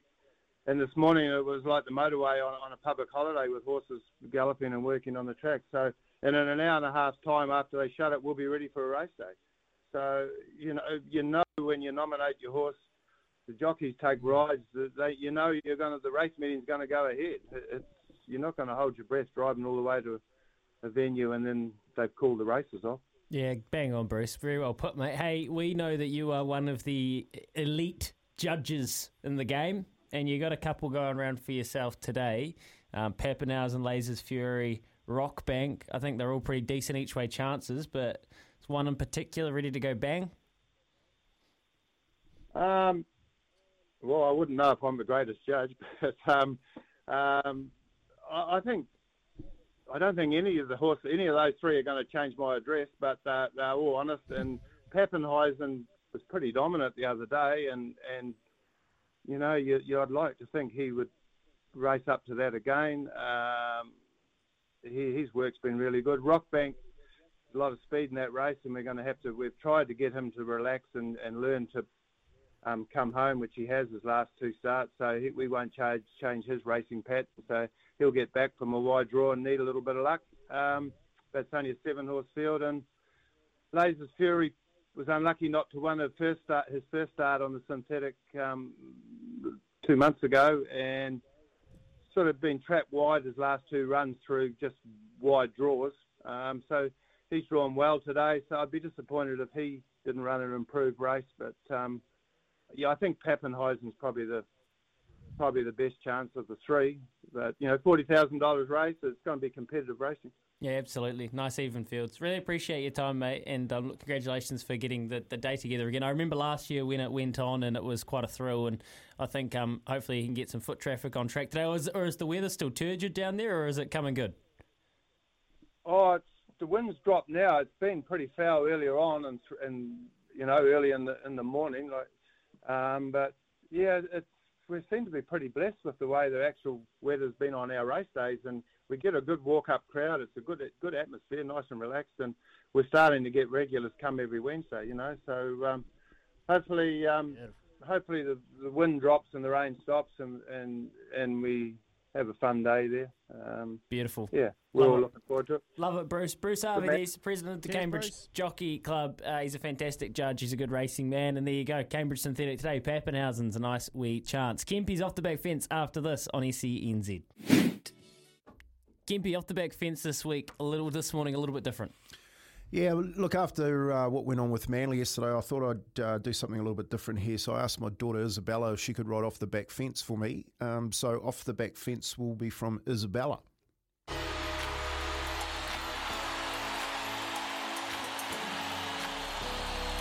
Off the back fence with Tony Kemp.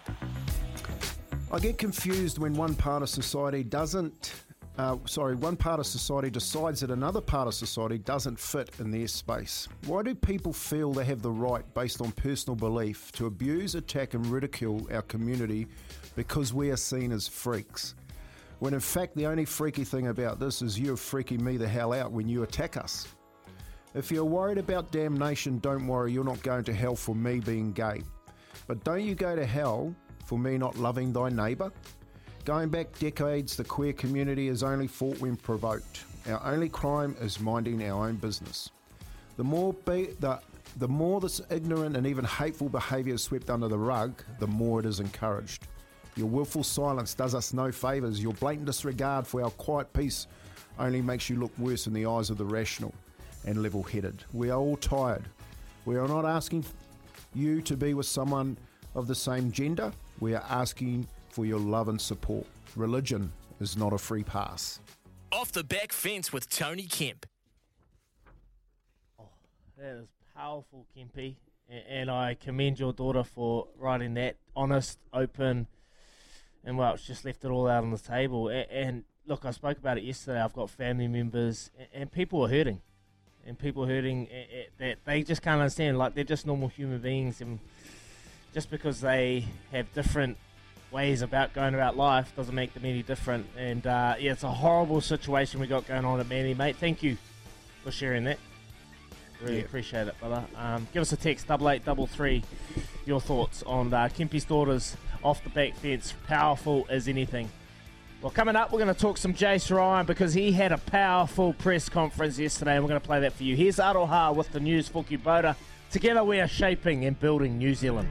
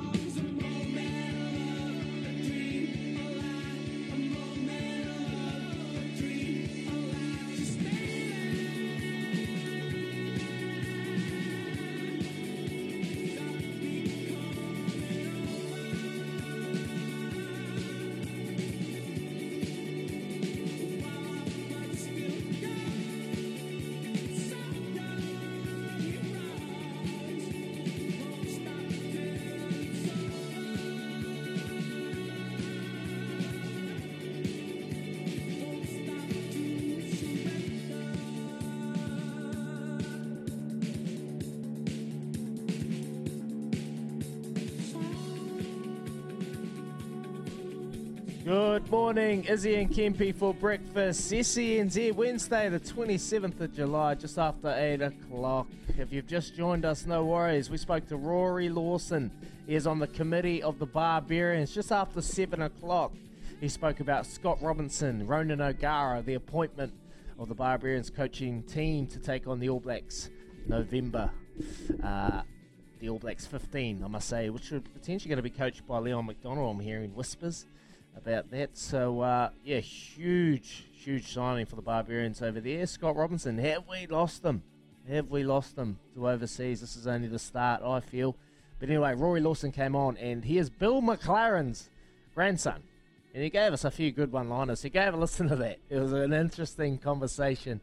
Gave a listen on Izzy and Kempy for Breakfast, the podcast on the SENZ app, and you'll get that take from Rory Lawson. We also have Bruce Harvey on. He is part of the he's president of the Jockey Club of Cambridge, and they have a wee meeting today. Gave us a wee tip. Pappenhausen had a great win last week.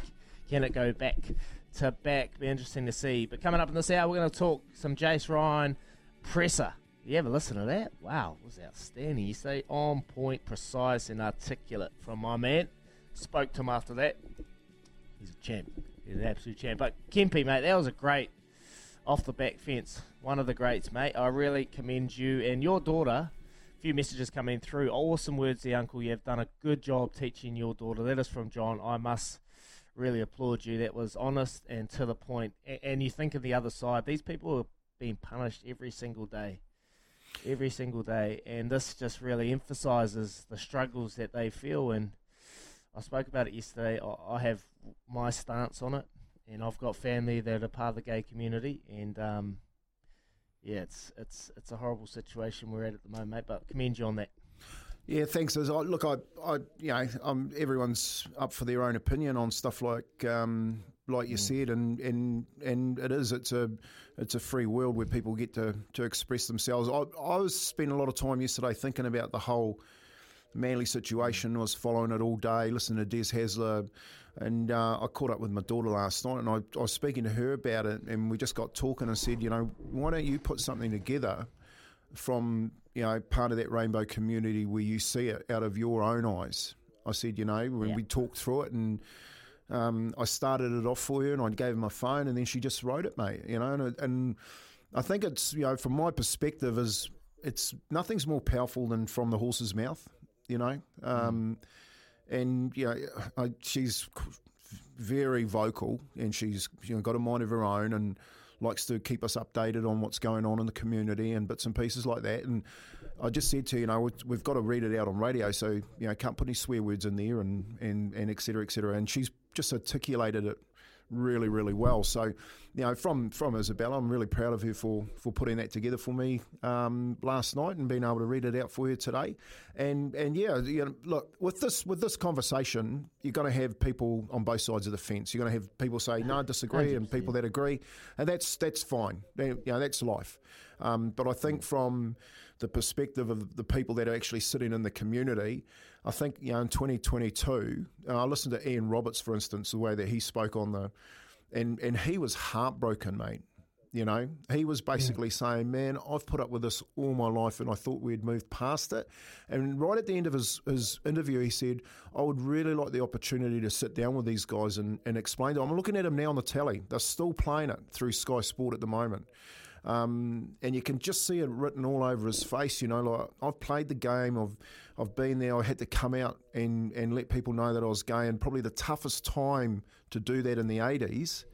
And and and this bloke was just an icon of the game. You know, and um, when you when you get it out of the horse's mouth, it is a, it is a little bit more powerful than just saying, "Well, this is my opinion," and I and I hope that Isabella did that for for the community that she's in. You know, so uh, really proud of her. We'll sit down this afternoon and, and listen to the potty together. Um, and yeah, she'll she'll probably give me a hard time for stuttering and and, and, and blubbering through it. But um, no, I'll really take my hat off to her for, for being able to do that for me.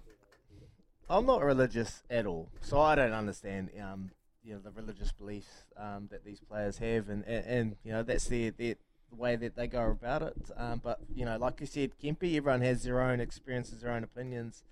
Mate, I love the gay community, the the beautiful people. I've got family members that are part of the gay community. Um, and yeah, they're just normal human beings. I, I just can't understand some things that happen in this world, mate. We're all lucky enough to be on this planet, and we all have our.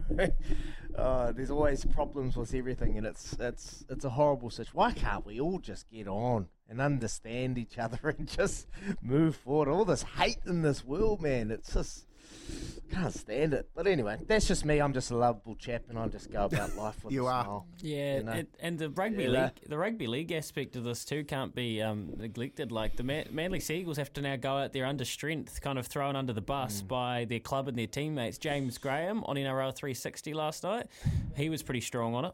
Personally, I think it's an overreaction from the players. Like it's just a few colours on a jersey. It's not worth missing a game over. Like you can have your beliefs. Yeah. But really? Yeah. You're gonna miss it. This is your hill you're gonna die on? It's just not worth it. Like just accept it and just crack on. Crack on, and uh, you have to wonder what the other his te- their teammates are thinking. Is he? Mate, fans, fans. My brother's a passionate Seagulls fan. He's distraught. He's like, we need everyone. We need everyone to play and uh, have any chance against the Roosters. He is distraught and beside himself. So yeah, you're not only punishing um, your teammates, you're punishing your fans that are there every single day. That's that pay their memberships to go and watch you play. And, and this is the stand. Yeah, I, I'm with James Graham, mate. Yeah, look, we're not going to we're going to hear plenty more of it. Um, but at the moment, is it's time for the Mc- Just tack right. Yeah, let's tack right. It's the time for that McCafe coffee catch up because you know it's this time of year. We go deep into club sports seasons, and it's a chance for the local legends to come up and talk everything about what's going on in their community. And at the moment, we've got the Fox Memorial grand finals coming up with the semi-finals, the quarter-finals being played last week, and we've been able to track down a friend of mine called Craig Godfrey. He's the chairman of the Te Atatu uh, Rugby League Club. It's his first year uh, in that seat, and he's doing a wonderful job uh, bringing that club forward with some great, uh, I guess, some initiatives and some some forward thinking. And he joins us on the phone this morning. Morena, Craig. Kia ora, both. Thanks for having me on. No, no worries, Bo. Thanks for coming on in such short notice. But, um, mate, how's things going for you there at uh, Te Atatu in the, in the in the hot seat in the chairman seat? Yeah, not too bad, Bo. Um, we've had quite a good season. As you said, it's my first season um, or first full year as a chair here. Um, and we, we set about a bit of a change of culture and, and um, build ourselves a competitive roster. And we had a good dig at the Fox competition this year. And unfortunately, we just come up a little bit short in the quarterfinals, but learned a hell of a lot, which was good. And and with the competition this year, I know that you know for the last couple of years, you, you said it's your first year in the comp. They haven't been able to get to to the finals before, um, because of COVID. What is what is your take been on the competition, and, um, and what do you think of the, the, the rest of the season, the semi-finals and the and the grand final, how that's going to shape up? Yeah, the season was a short one, so we got interrupted by the Omicron at the start of the year. Um, so there wasn't as many rounds as, as we normally would be but it was actually a um, it was actually a, a bit of a blessing because um, uh, with the boys being sort of um, you'd almost call it semi-professional, or, or um, they all have to have day jobs. You know, a long season takes a toll when you can only train in the rain Tuesday, Thursday night, and try and produce some results on a Saturday. So the, the shorter format actually worked out quite well. And then, yeah, at the business end of the season now, so all of the creams risen to the top um, all of the big mm. boys are big up, back up there. So the Point Chevs and the Glenoras and the old staples. So it'll be a bit of a battle. Yeah, and what, what is hey. your what is your take on the final, mate? Who, who do you think are the are the um, the team to beat going into the semis and the grand final? Um, I think Point Chevs they'll, they'll always be up there. Um, they'll be there again with the men and the women. Um, and that's to be expected. Um, to the point for the rest of us, it starts to get a bit boring. Um, but you know, next year we'll have another red hot crack.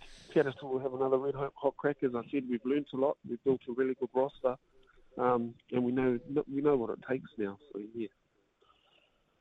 Hey, Craig Izzy here, mate. Appreciate you coming on the show at such late, late notice, mate. Uh, what about the the strength? Obviously, you've had your, your struggles. Everyone's had their struggles last two years with COVID, but I get a sense that Auckland Rugby League as a whole is in good stead. The numbers that are flooding into the game, mate, is that is that a reflection of your club too? You you happy with where the numbers are at for the club? Yeah, we are. Well, I think with the um, with what's happened with COVID, COVID, we, we were able to um, just stay stable. And if you're able to stay mm. stable and not declining in these sort of times, that's um, that's a pretty good thing. And then now we're on a on a little bit of a rebound. Um, mm. I'm not sure about right across the game. I think we've still got a lot of work to do and a, and a few ways, yep. quite a ways to go. Um, but I think we'll get there, mate. Yeah. Mm. Mate, what are some of the challenges as a as a new chair coming into the game of rugby league in Auckland that you've that you've faced this year, and some of the opportunities that you also see coming out of the back end of it? Um, some of the challenges were probably just um, get, uh, getting over or getting through the COVID situation. A lot of people are um, uh, are in a sort of a COVID mode. Our people, especially, are in a bit of a COVID mode where it's been hard to get remotivated um, and, and, back onto the field.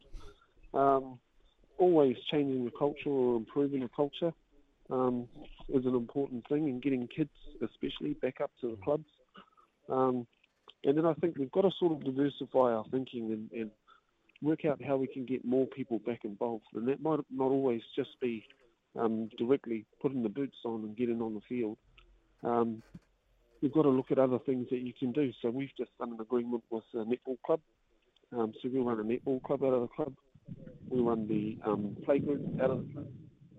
Um, we have in- in-house auctions, um, real estate auctions at the club with Barfoot and Thompson. So you've got to do a whole lot of things. Get people there first, create an event, and try and get them interested in the game. Uh, you spoke earlier about the powerhouses having, you know, all the strength, and, and year to year they are the ones that are you know the creams rising to the top at the end of the season. For yourself at Te Atatu, how do we get Te Atatu, or how do you instill that maybe Te Ara Two can get to that stage where they're they're pushing for a finals berth? Oh, I think um, take it from me. We've put the competition on no- on notice. Um, So it's it's about trying to create um, depth in your squad and a culture at your club, and, and trying to be able to keep everybody there and keep keep them engaged. Um, I was really really impressed with how well we did this year, um, and we'll we will keep and build on the same roster for next year. Um, And yeah, we'll start to ch- challenge for titles, but not just once. We plan to stay at the top there year on year. Yeah, that's awesome, Craig. You're doing a wonderful job, mate. And uh, just want to say thank you for coming on the Izzy and Kempy for breakfast this morning, uh, mate. Just quickly Craig. before I go, have you thought about throwing your head in uh, for the for the board of the ARL? You'd make a great chairman. Oh, yeah, I don't know. I think um, I'd be excited about it, um, Tony, and, and passionate about it. Passionate, passionate about the game like yourself. Um, I know what I do works in my community. Um, I'm, I, I would be a little bit unsure if I could help right across, right across the city, but yeah, I'd be happy to entertain it, have a look at it. Yeah. Okay, let's talk, brother. Thanks a lot for coming on, Craig. Have a good day today, and uh, we'll talk soon. Cheers, that? Craig. Thanks, buddy. Great, great guy, mate. Great guy is. He's doing some wonderful stuff out at uh, Te Aroha. I got a phone call from him just out of the blue one day. He said, "Oh, can we meet at the club?" And uh, I said, "Yeah, you know what I'm like. Yeah, bro, no worries at all." Jumped in my car, drove out there, and we sat outside of his out, outside of Aroha Club in the car park, and we spoke for about an hour and a half just about what we could do with the club. You know, to run auctions from from um, real estate agents, get you know more than just the club. You know, get childcare centres in there, bring other sports hubs in and around this club. The other thing about Te Atatu, their club, is right on the motorway. I said to him, "Why don't you get a sign, mate? See what the council um, permits are for like getting this massive. You know, you get those big billboards that they sell for thousands on the side of the motorway."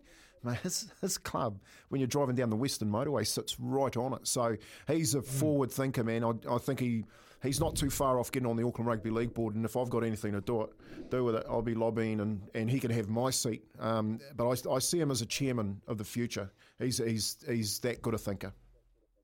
Yeah, loved it, loved it, mate. We appreciate him coming on uh, at such late notice. Craig Godfrey, chairman of Te Two League Club, uh, Kempy. Well done there, and uh, that's a great idea. Chuck some advertising up and sell it. Hey, mate, thousands. Yeah, those billboards, they actually do. That's it's good business. They It's like they supermarkets. You get in those, you're, Mm. uh, you can absolutely rack it up. Just thought, just occurred to me, boys, it was great to touch base with the Fox Memorial. Like, this time of year, we must have so many club grand finals coming up this weekend and semi-finals, but especially finals around the country. Can you start? Can you start? Can we compile them? Who do you want to shout out in your local community, your town? Who's going for it? I know they had some grand finals last weekend, but there must be a hell of a lot more coming up this weekend and the weekend after. Uh, who is it? So, football, rugby, netball, Cl- hockey. Clifton got robbed. Clifton got robbed. I'm telling you. Two, co- Oh. two copper, they paid the ref. Oh, Kempy, that old chestnut. Double oh, eight, no. double three. Come through, and if you want to have a whinge, just uh, I'll give you Kempy's number in the, and you can just message him directly. He'll give you get you the fast lane. Um, yeah, I'd love to know. Like, there must be some good club events hap- happening this weekend. The Bush Pigs, the is, Kez, you just said that in my ear. What was that? Yeah, I've been uh, following the Instagram story pretty hard. Obviously, our old mate Thomas Grant was there last year. He's not travelling with the team this year. But uh, yeah, get on the uh, Carisbrook Bush Pigs Instagram story if you want a good laugh every day. So they're down there competing at the under 85s. There you go. It's all happening at this time of year. Send your nominations through double eight double three. We'll shout out your local club. Big time of year for local sports. 21 minutes past 8. Here with Chemist Warehouse. Great savings every day. Back with some texts and Paulie Moati after this. 26 minutes past 8 a.m. this morning. A couple of good texts here. Halswell Hornets got their semi final this weekend in Christchurch against Go on the Hornets. Big Pete Siley gonna skittle some boys from Goose. Yeah, big Pete Siley gonna run some people over. And I agree with Kempy. Clifton were robbed. Taranaki Rugby Football Union did not want the title going to Waitara. That was from Eyebrow Glentworth. He's the manager. He's the manager of Clifton. On good authority.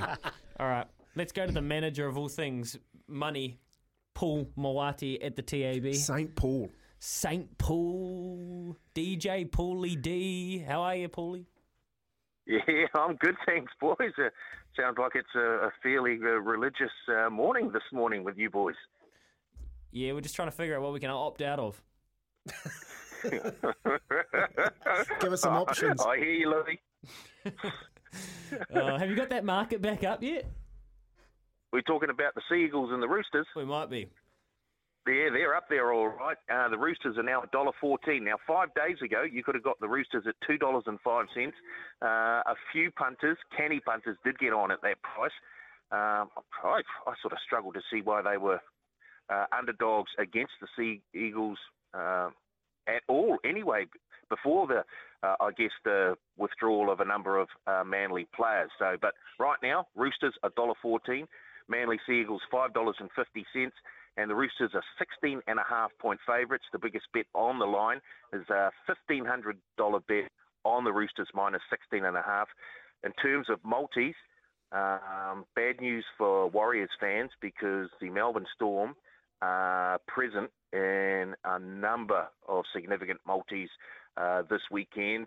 There's a $5,000 multi I'm just looking at at the moment. Melbourne Storm, Brisbane Broncos, Penrith Panthers, and the Black Caps all to win. Um, there's uh, there's a $1,900 multi, uh, pretty simple one, Roosters and Storm to win. Uh, so, yeah, although there are a few few of the Warriors faithful who've still backed the Warriors, who are now $4.05 uh, against the Melbourne Storm, the bulk of the action has been on the visiting side. Uh, and if it's anything to go by, the Storm will not lose five in a row this Friday night. Uh, that's what the money's saying anyway. And don't forget, we've got a bonus back promotion on all NRL matches this weekend and a same game claim on all NRL matches this weekend. Just head to the Punters Lounge on the TAB website to check out all the T's and C's.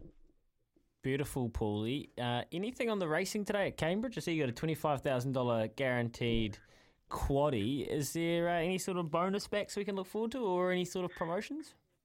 Uh, no bonus back uh, at Cambridge today. I see they've got a seven uh, race meeting there. And of course, that will be going ahead uh, because the track is always the same on the synthetic, which is uh, uh, a great thing, I guess. Uh, as you say, there is a $25,000 uh, guaranteed late quaddy. That starts on race four, uh, which I think starts around quarter past ah, 2.17 this afternoon. And I can tell you, there's one that they've come for. Number nine, Kelly Keeper, trained by Catherine Cameron, Yeah. uh, to be ridden by Crystal Lindsay. Uh, that has seen uh, some significant support, ten dollars into seven fifty. Yeah, Kelly Keeper, and it failed on the turf, but one fresh up on the synthetic. and its run last start was better than uh, what it looked, so I can see the money. The other one in that race that I would have in your quaddy numbers, I'll have an each way bet on any. It's a wide open race. Pappenhausen's been tipped out by, well, it wasn't tipped out necessarily, uh, but by Bruce Harvey gave it a wee push. Red Vienna's a, a good horse. Pensado's been going real well up there for the Pitmans and uh, good oils right in it. So it's wide open. But I think Annie and Kelly Keeper, two nice chances down the bottom of the book. Thank you, Paulie. Appreciate your time as always. Cheers, boys. Have a good one. Paulie Cheers, Whitey. The party. Download the TAB app today to go and get your quaddy on. Izzy, you've already lobbed the multi, haven't you? No, no, I haven't. No, I'm just having a wee look. No, I have. I've got a couple multis going today for a, for a Wednesday. Um, but no, that was good. Good chat with him. I was reading that it cost the TAB about a million dollars, eh? Every time there's a cancelled meeting. One one to one and a half over the weekend, lost in Yeah. turnover. Um, It's just, it's actually eye watering. It is actually eye watering. That just on a Saturday, especially when everyone wants to have a punt and sit down. It is, and this is where when you hear that pained noise coming out of Bruce Sharrock's voice yesterday. It's like then you get it. You get it, all right. Twenty nine away from nine. Some good messages here, Kempy. Going back to your off the back fence around the Manly Sea Eagles. I'd love to get to those after this. Here is Aroha with the news for Kubota together with shaping and building New Zealand.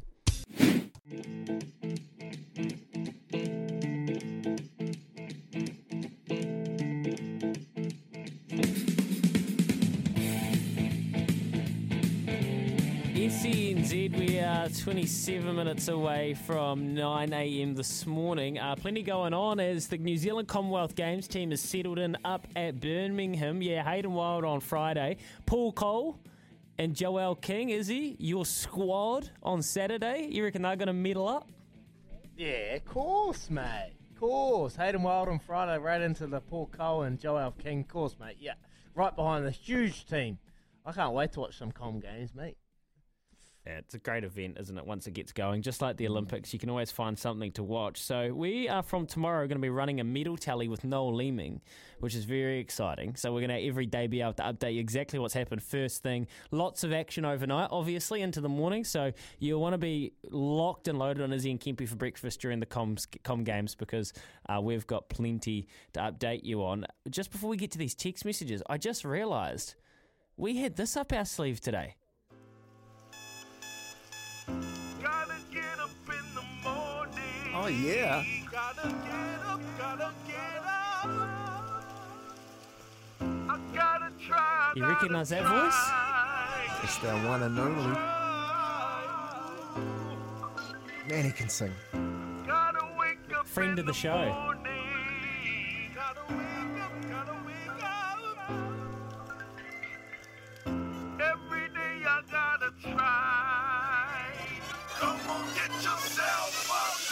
and on and wake up in the morning. Body sore from last night's training. Dude run harder, tackle with intention. Mate run the gaps and watch for interceptions. Best improve, we ain't aiming to lose. But if it happens, it's live step back. King Kapisi. This is the song he uh, he wrote, recorded, produced for Auckland Rugby League, Kempy. Mate, unbelievable. And did it live at uh, the last meeting that I had with the Auckland Rugby League. He st- st- stood up in the Mangere Rugby League Club and just busted it out uh, live over the over the mic. He's a legend, mate. And what a tune, is he? What a tune for rugby league in Auckland.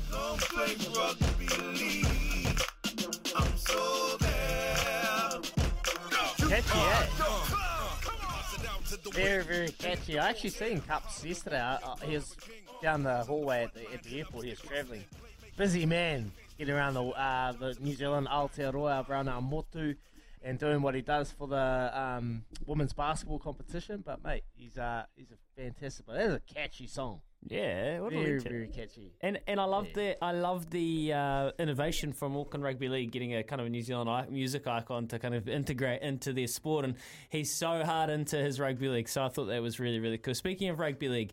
Kempy, you should be extremely proud of your daughter. The last two days have restored my faith in humanity when I have heard Isabella and Jason Ryan speak and cut through the BS. Yeah, no, I am. I'm extremely proud of her. And then actually, um, you know, just again, like I said, different perspective. And um, yeah, everyone's entitled to, to what they think at the moment. But, you know, keep it real. It's 2022. 0800 150 811. That's the Kennards Hire phone line. If you want to come through and add anything to this conversation, uh, Mark said on the text machine, re Manly jersey, they have the right to choose religion. However, their employer has a uniform for their staff, their players, to wear. Sorry, your beliefs, uh, sorry, have your beliefs, but whatnot, but it's your job and they get paid big bucks, so go out there and play. And I think a lot of people will feel like that. Goose has come through. I'm actually looking forward to seeing the boys step up and get an opportunity for Manly. I hope they play well and force Desi's hand to pick them again. Good to see James Segeyaro return after a couple of years away from the game. Yeah, um, mate, and you always know it when they're like $5, when Paulie Mawadi said $5, backs against the wall. Imagine these guys, they've got something to play for, mate. You know, the only problem is it's against, against a red hot Roosters at the moment. They're on a run. I- I'd hope to see it, Kippy. I'd hope to see it. And that's the other side of this this dilemma is this couple of these players that haven't had these opportunities because they've been playing extremely well. You know, Koloatu up in, in, in the edge there, and they've been playing really well. So they're really influential for this Manly side. But you give other people an opportunity, and uh, yeah, they could potentially say and then just force Desi's. Desi has his arm. Uh, no, Louis, put that away. Louis, play CC, bro- C City Brothers, never never walk away. well, look, who would I be to deprive the people of what they want? So I'll work on that. Leave your name there so we can shout you out when we. Uh, It was, we raised money for um, Starship Hospital here. We raised a bit of money for that. It was good. Not my, um, yeah, look, it, it was enjoyable. And uh, DC, Dan Carter was our manager. He was a manager. He sold the dream to Andy Ellis, Robbie Fruean, uh, Willi Heinz, and uh, Toulouse Viunu. And we went out there and, and we created these three songs. And Sea City Brothers Never Walk Away. And we raised money for Starship Foundation. Beautiful, is he? Let's break it out. Let's break it out, How good was the Christmas song? It was one of the. Oh, nah, man. Like, ne- n- never again. Like, Sea City walk, never walk away. I was happy with that, but the next one I was like, nah, never again, bro. I'm out. Uh, we'll we'll track some down. Don't worry about that. Also, after this, we're going to go through uh, Jason Ryan's press conference yesterday. Someone just made note of it. How impressive it was. Personally, I've watched a lot of press conferences. I've watched a lot of bad press conferences. Impressive. It was a standout debut presser. Very, very good. Uh, Paddy says that's a cracking tune. Big ups to the Cups. There you go, Paddy from Christchurch. Cheers, Paddy. Back with some Jace Ryan after this. He's in the squad and he's already making a difference. You'll hear from him soon. Aerolix 60 capsules. Only $22.99 at Chemist Warehouse. Save 15%. And Kogan Mobile, New Zealand's cheapest unlimited prepaid plans. Visit koganmobile.co.nz. You're listening to Izzy and Kempy for breakfast on E SENZ. It ain't over till it's over. Got a city hot and easy move over. Rugby Park AMI. Boys coming in hot. We gonna make you fly. You know I loved you forever and ever. Yeah. I got your back. Go, Daddy. We'll never say never. Yeah, it's know, true. come on. We have our souls. Shoot up all night and into the day. I'll never give up. I don't even know the words. Kez knows all the words. Away. Just give us a shuffle, bro. Oh, here he is. Yo!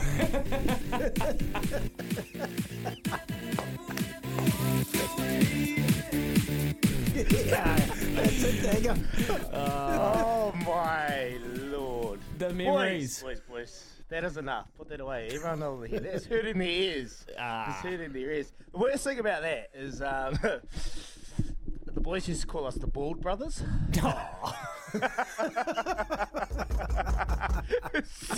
Sad on Andy Ellis.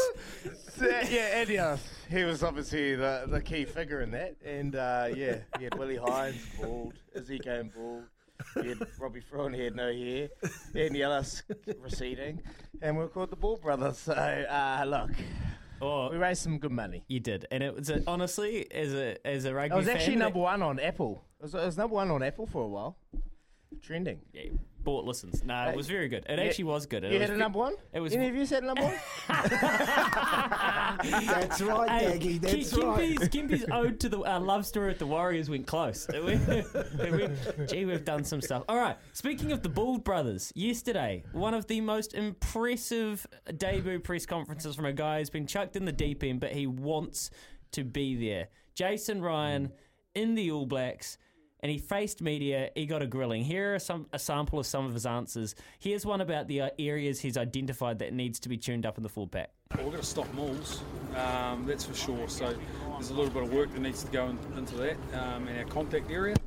And I, I just think is, um, you know, we've stripped a little bit out of our um, stuff today and just concentrate on the critical few things just be a little bit more clear on what we're trying to do, which will help our contact area really.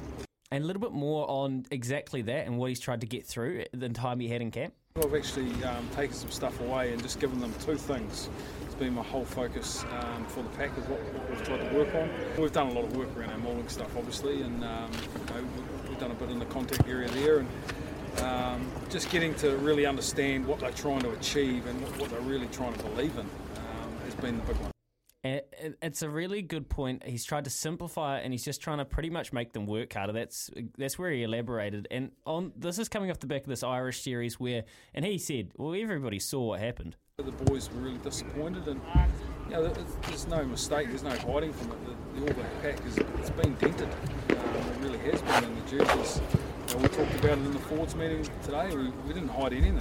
We, we were really, really honest, and we have to be. And um, we've got to get on with it. How refreshing would that have been, he? That that is refreshing as you can get, honest and precise and on point, mate. And, and that's what they needed. And I said that before he, he got the job. Mate, he's honest.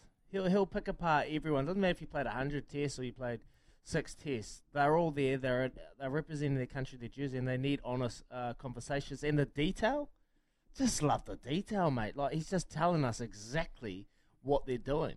You know, none of this. Uh, you know, we're gonna try and stop them all, and uh, uh, it's all about attitude. Um, no, he's he's precise. He's made it precise. He's pinpointed two areas: the contact area. They need to be a hell of a lot better there, and and stopping mauls and the detail that's involved in stopping mauls, mate. Six years, Crusaders never got a maul try.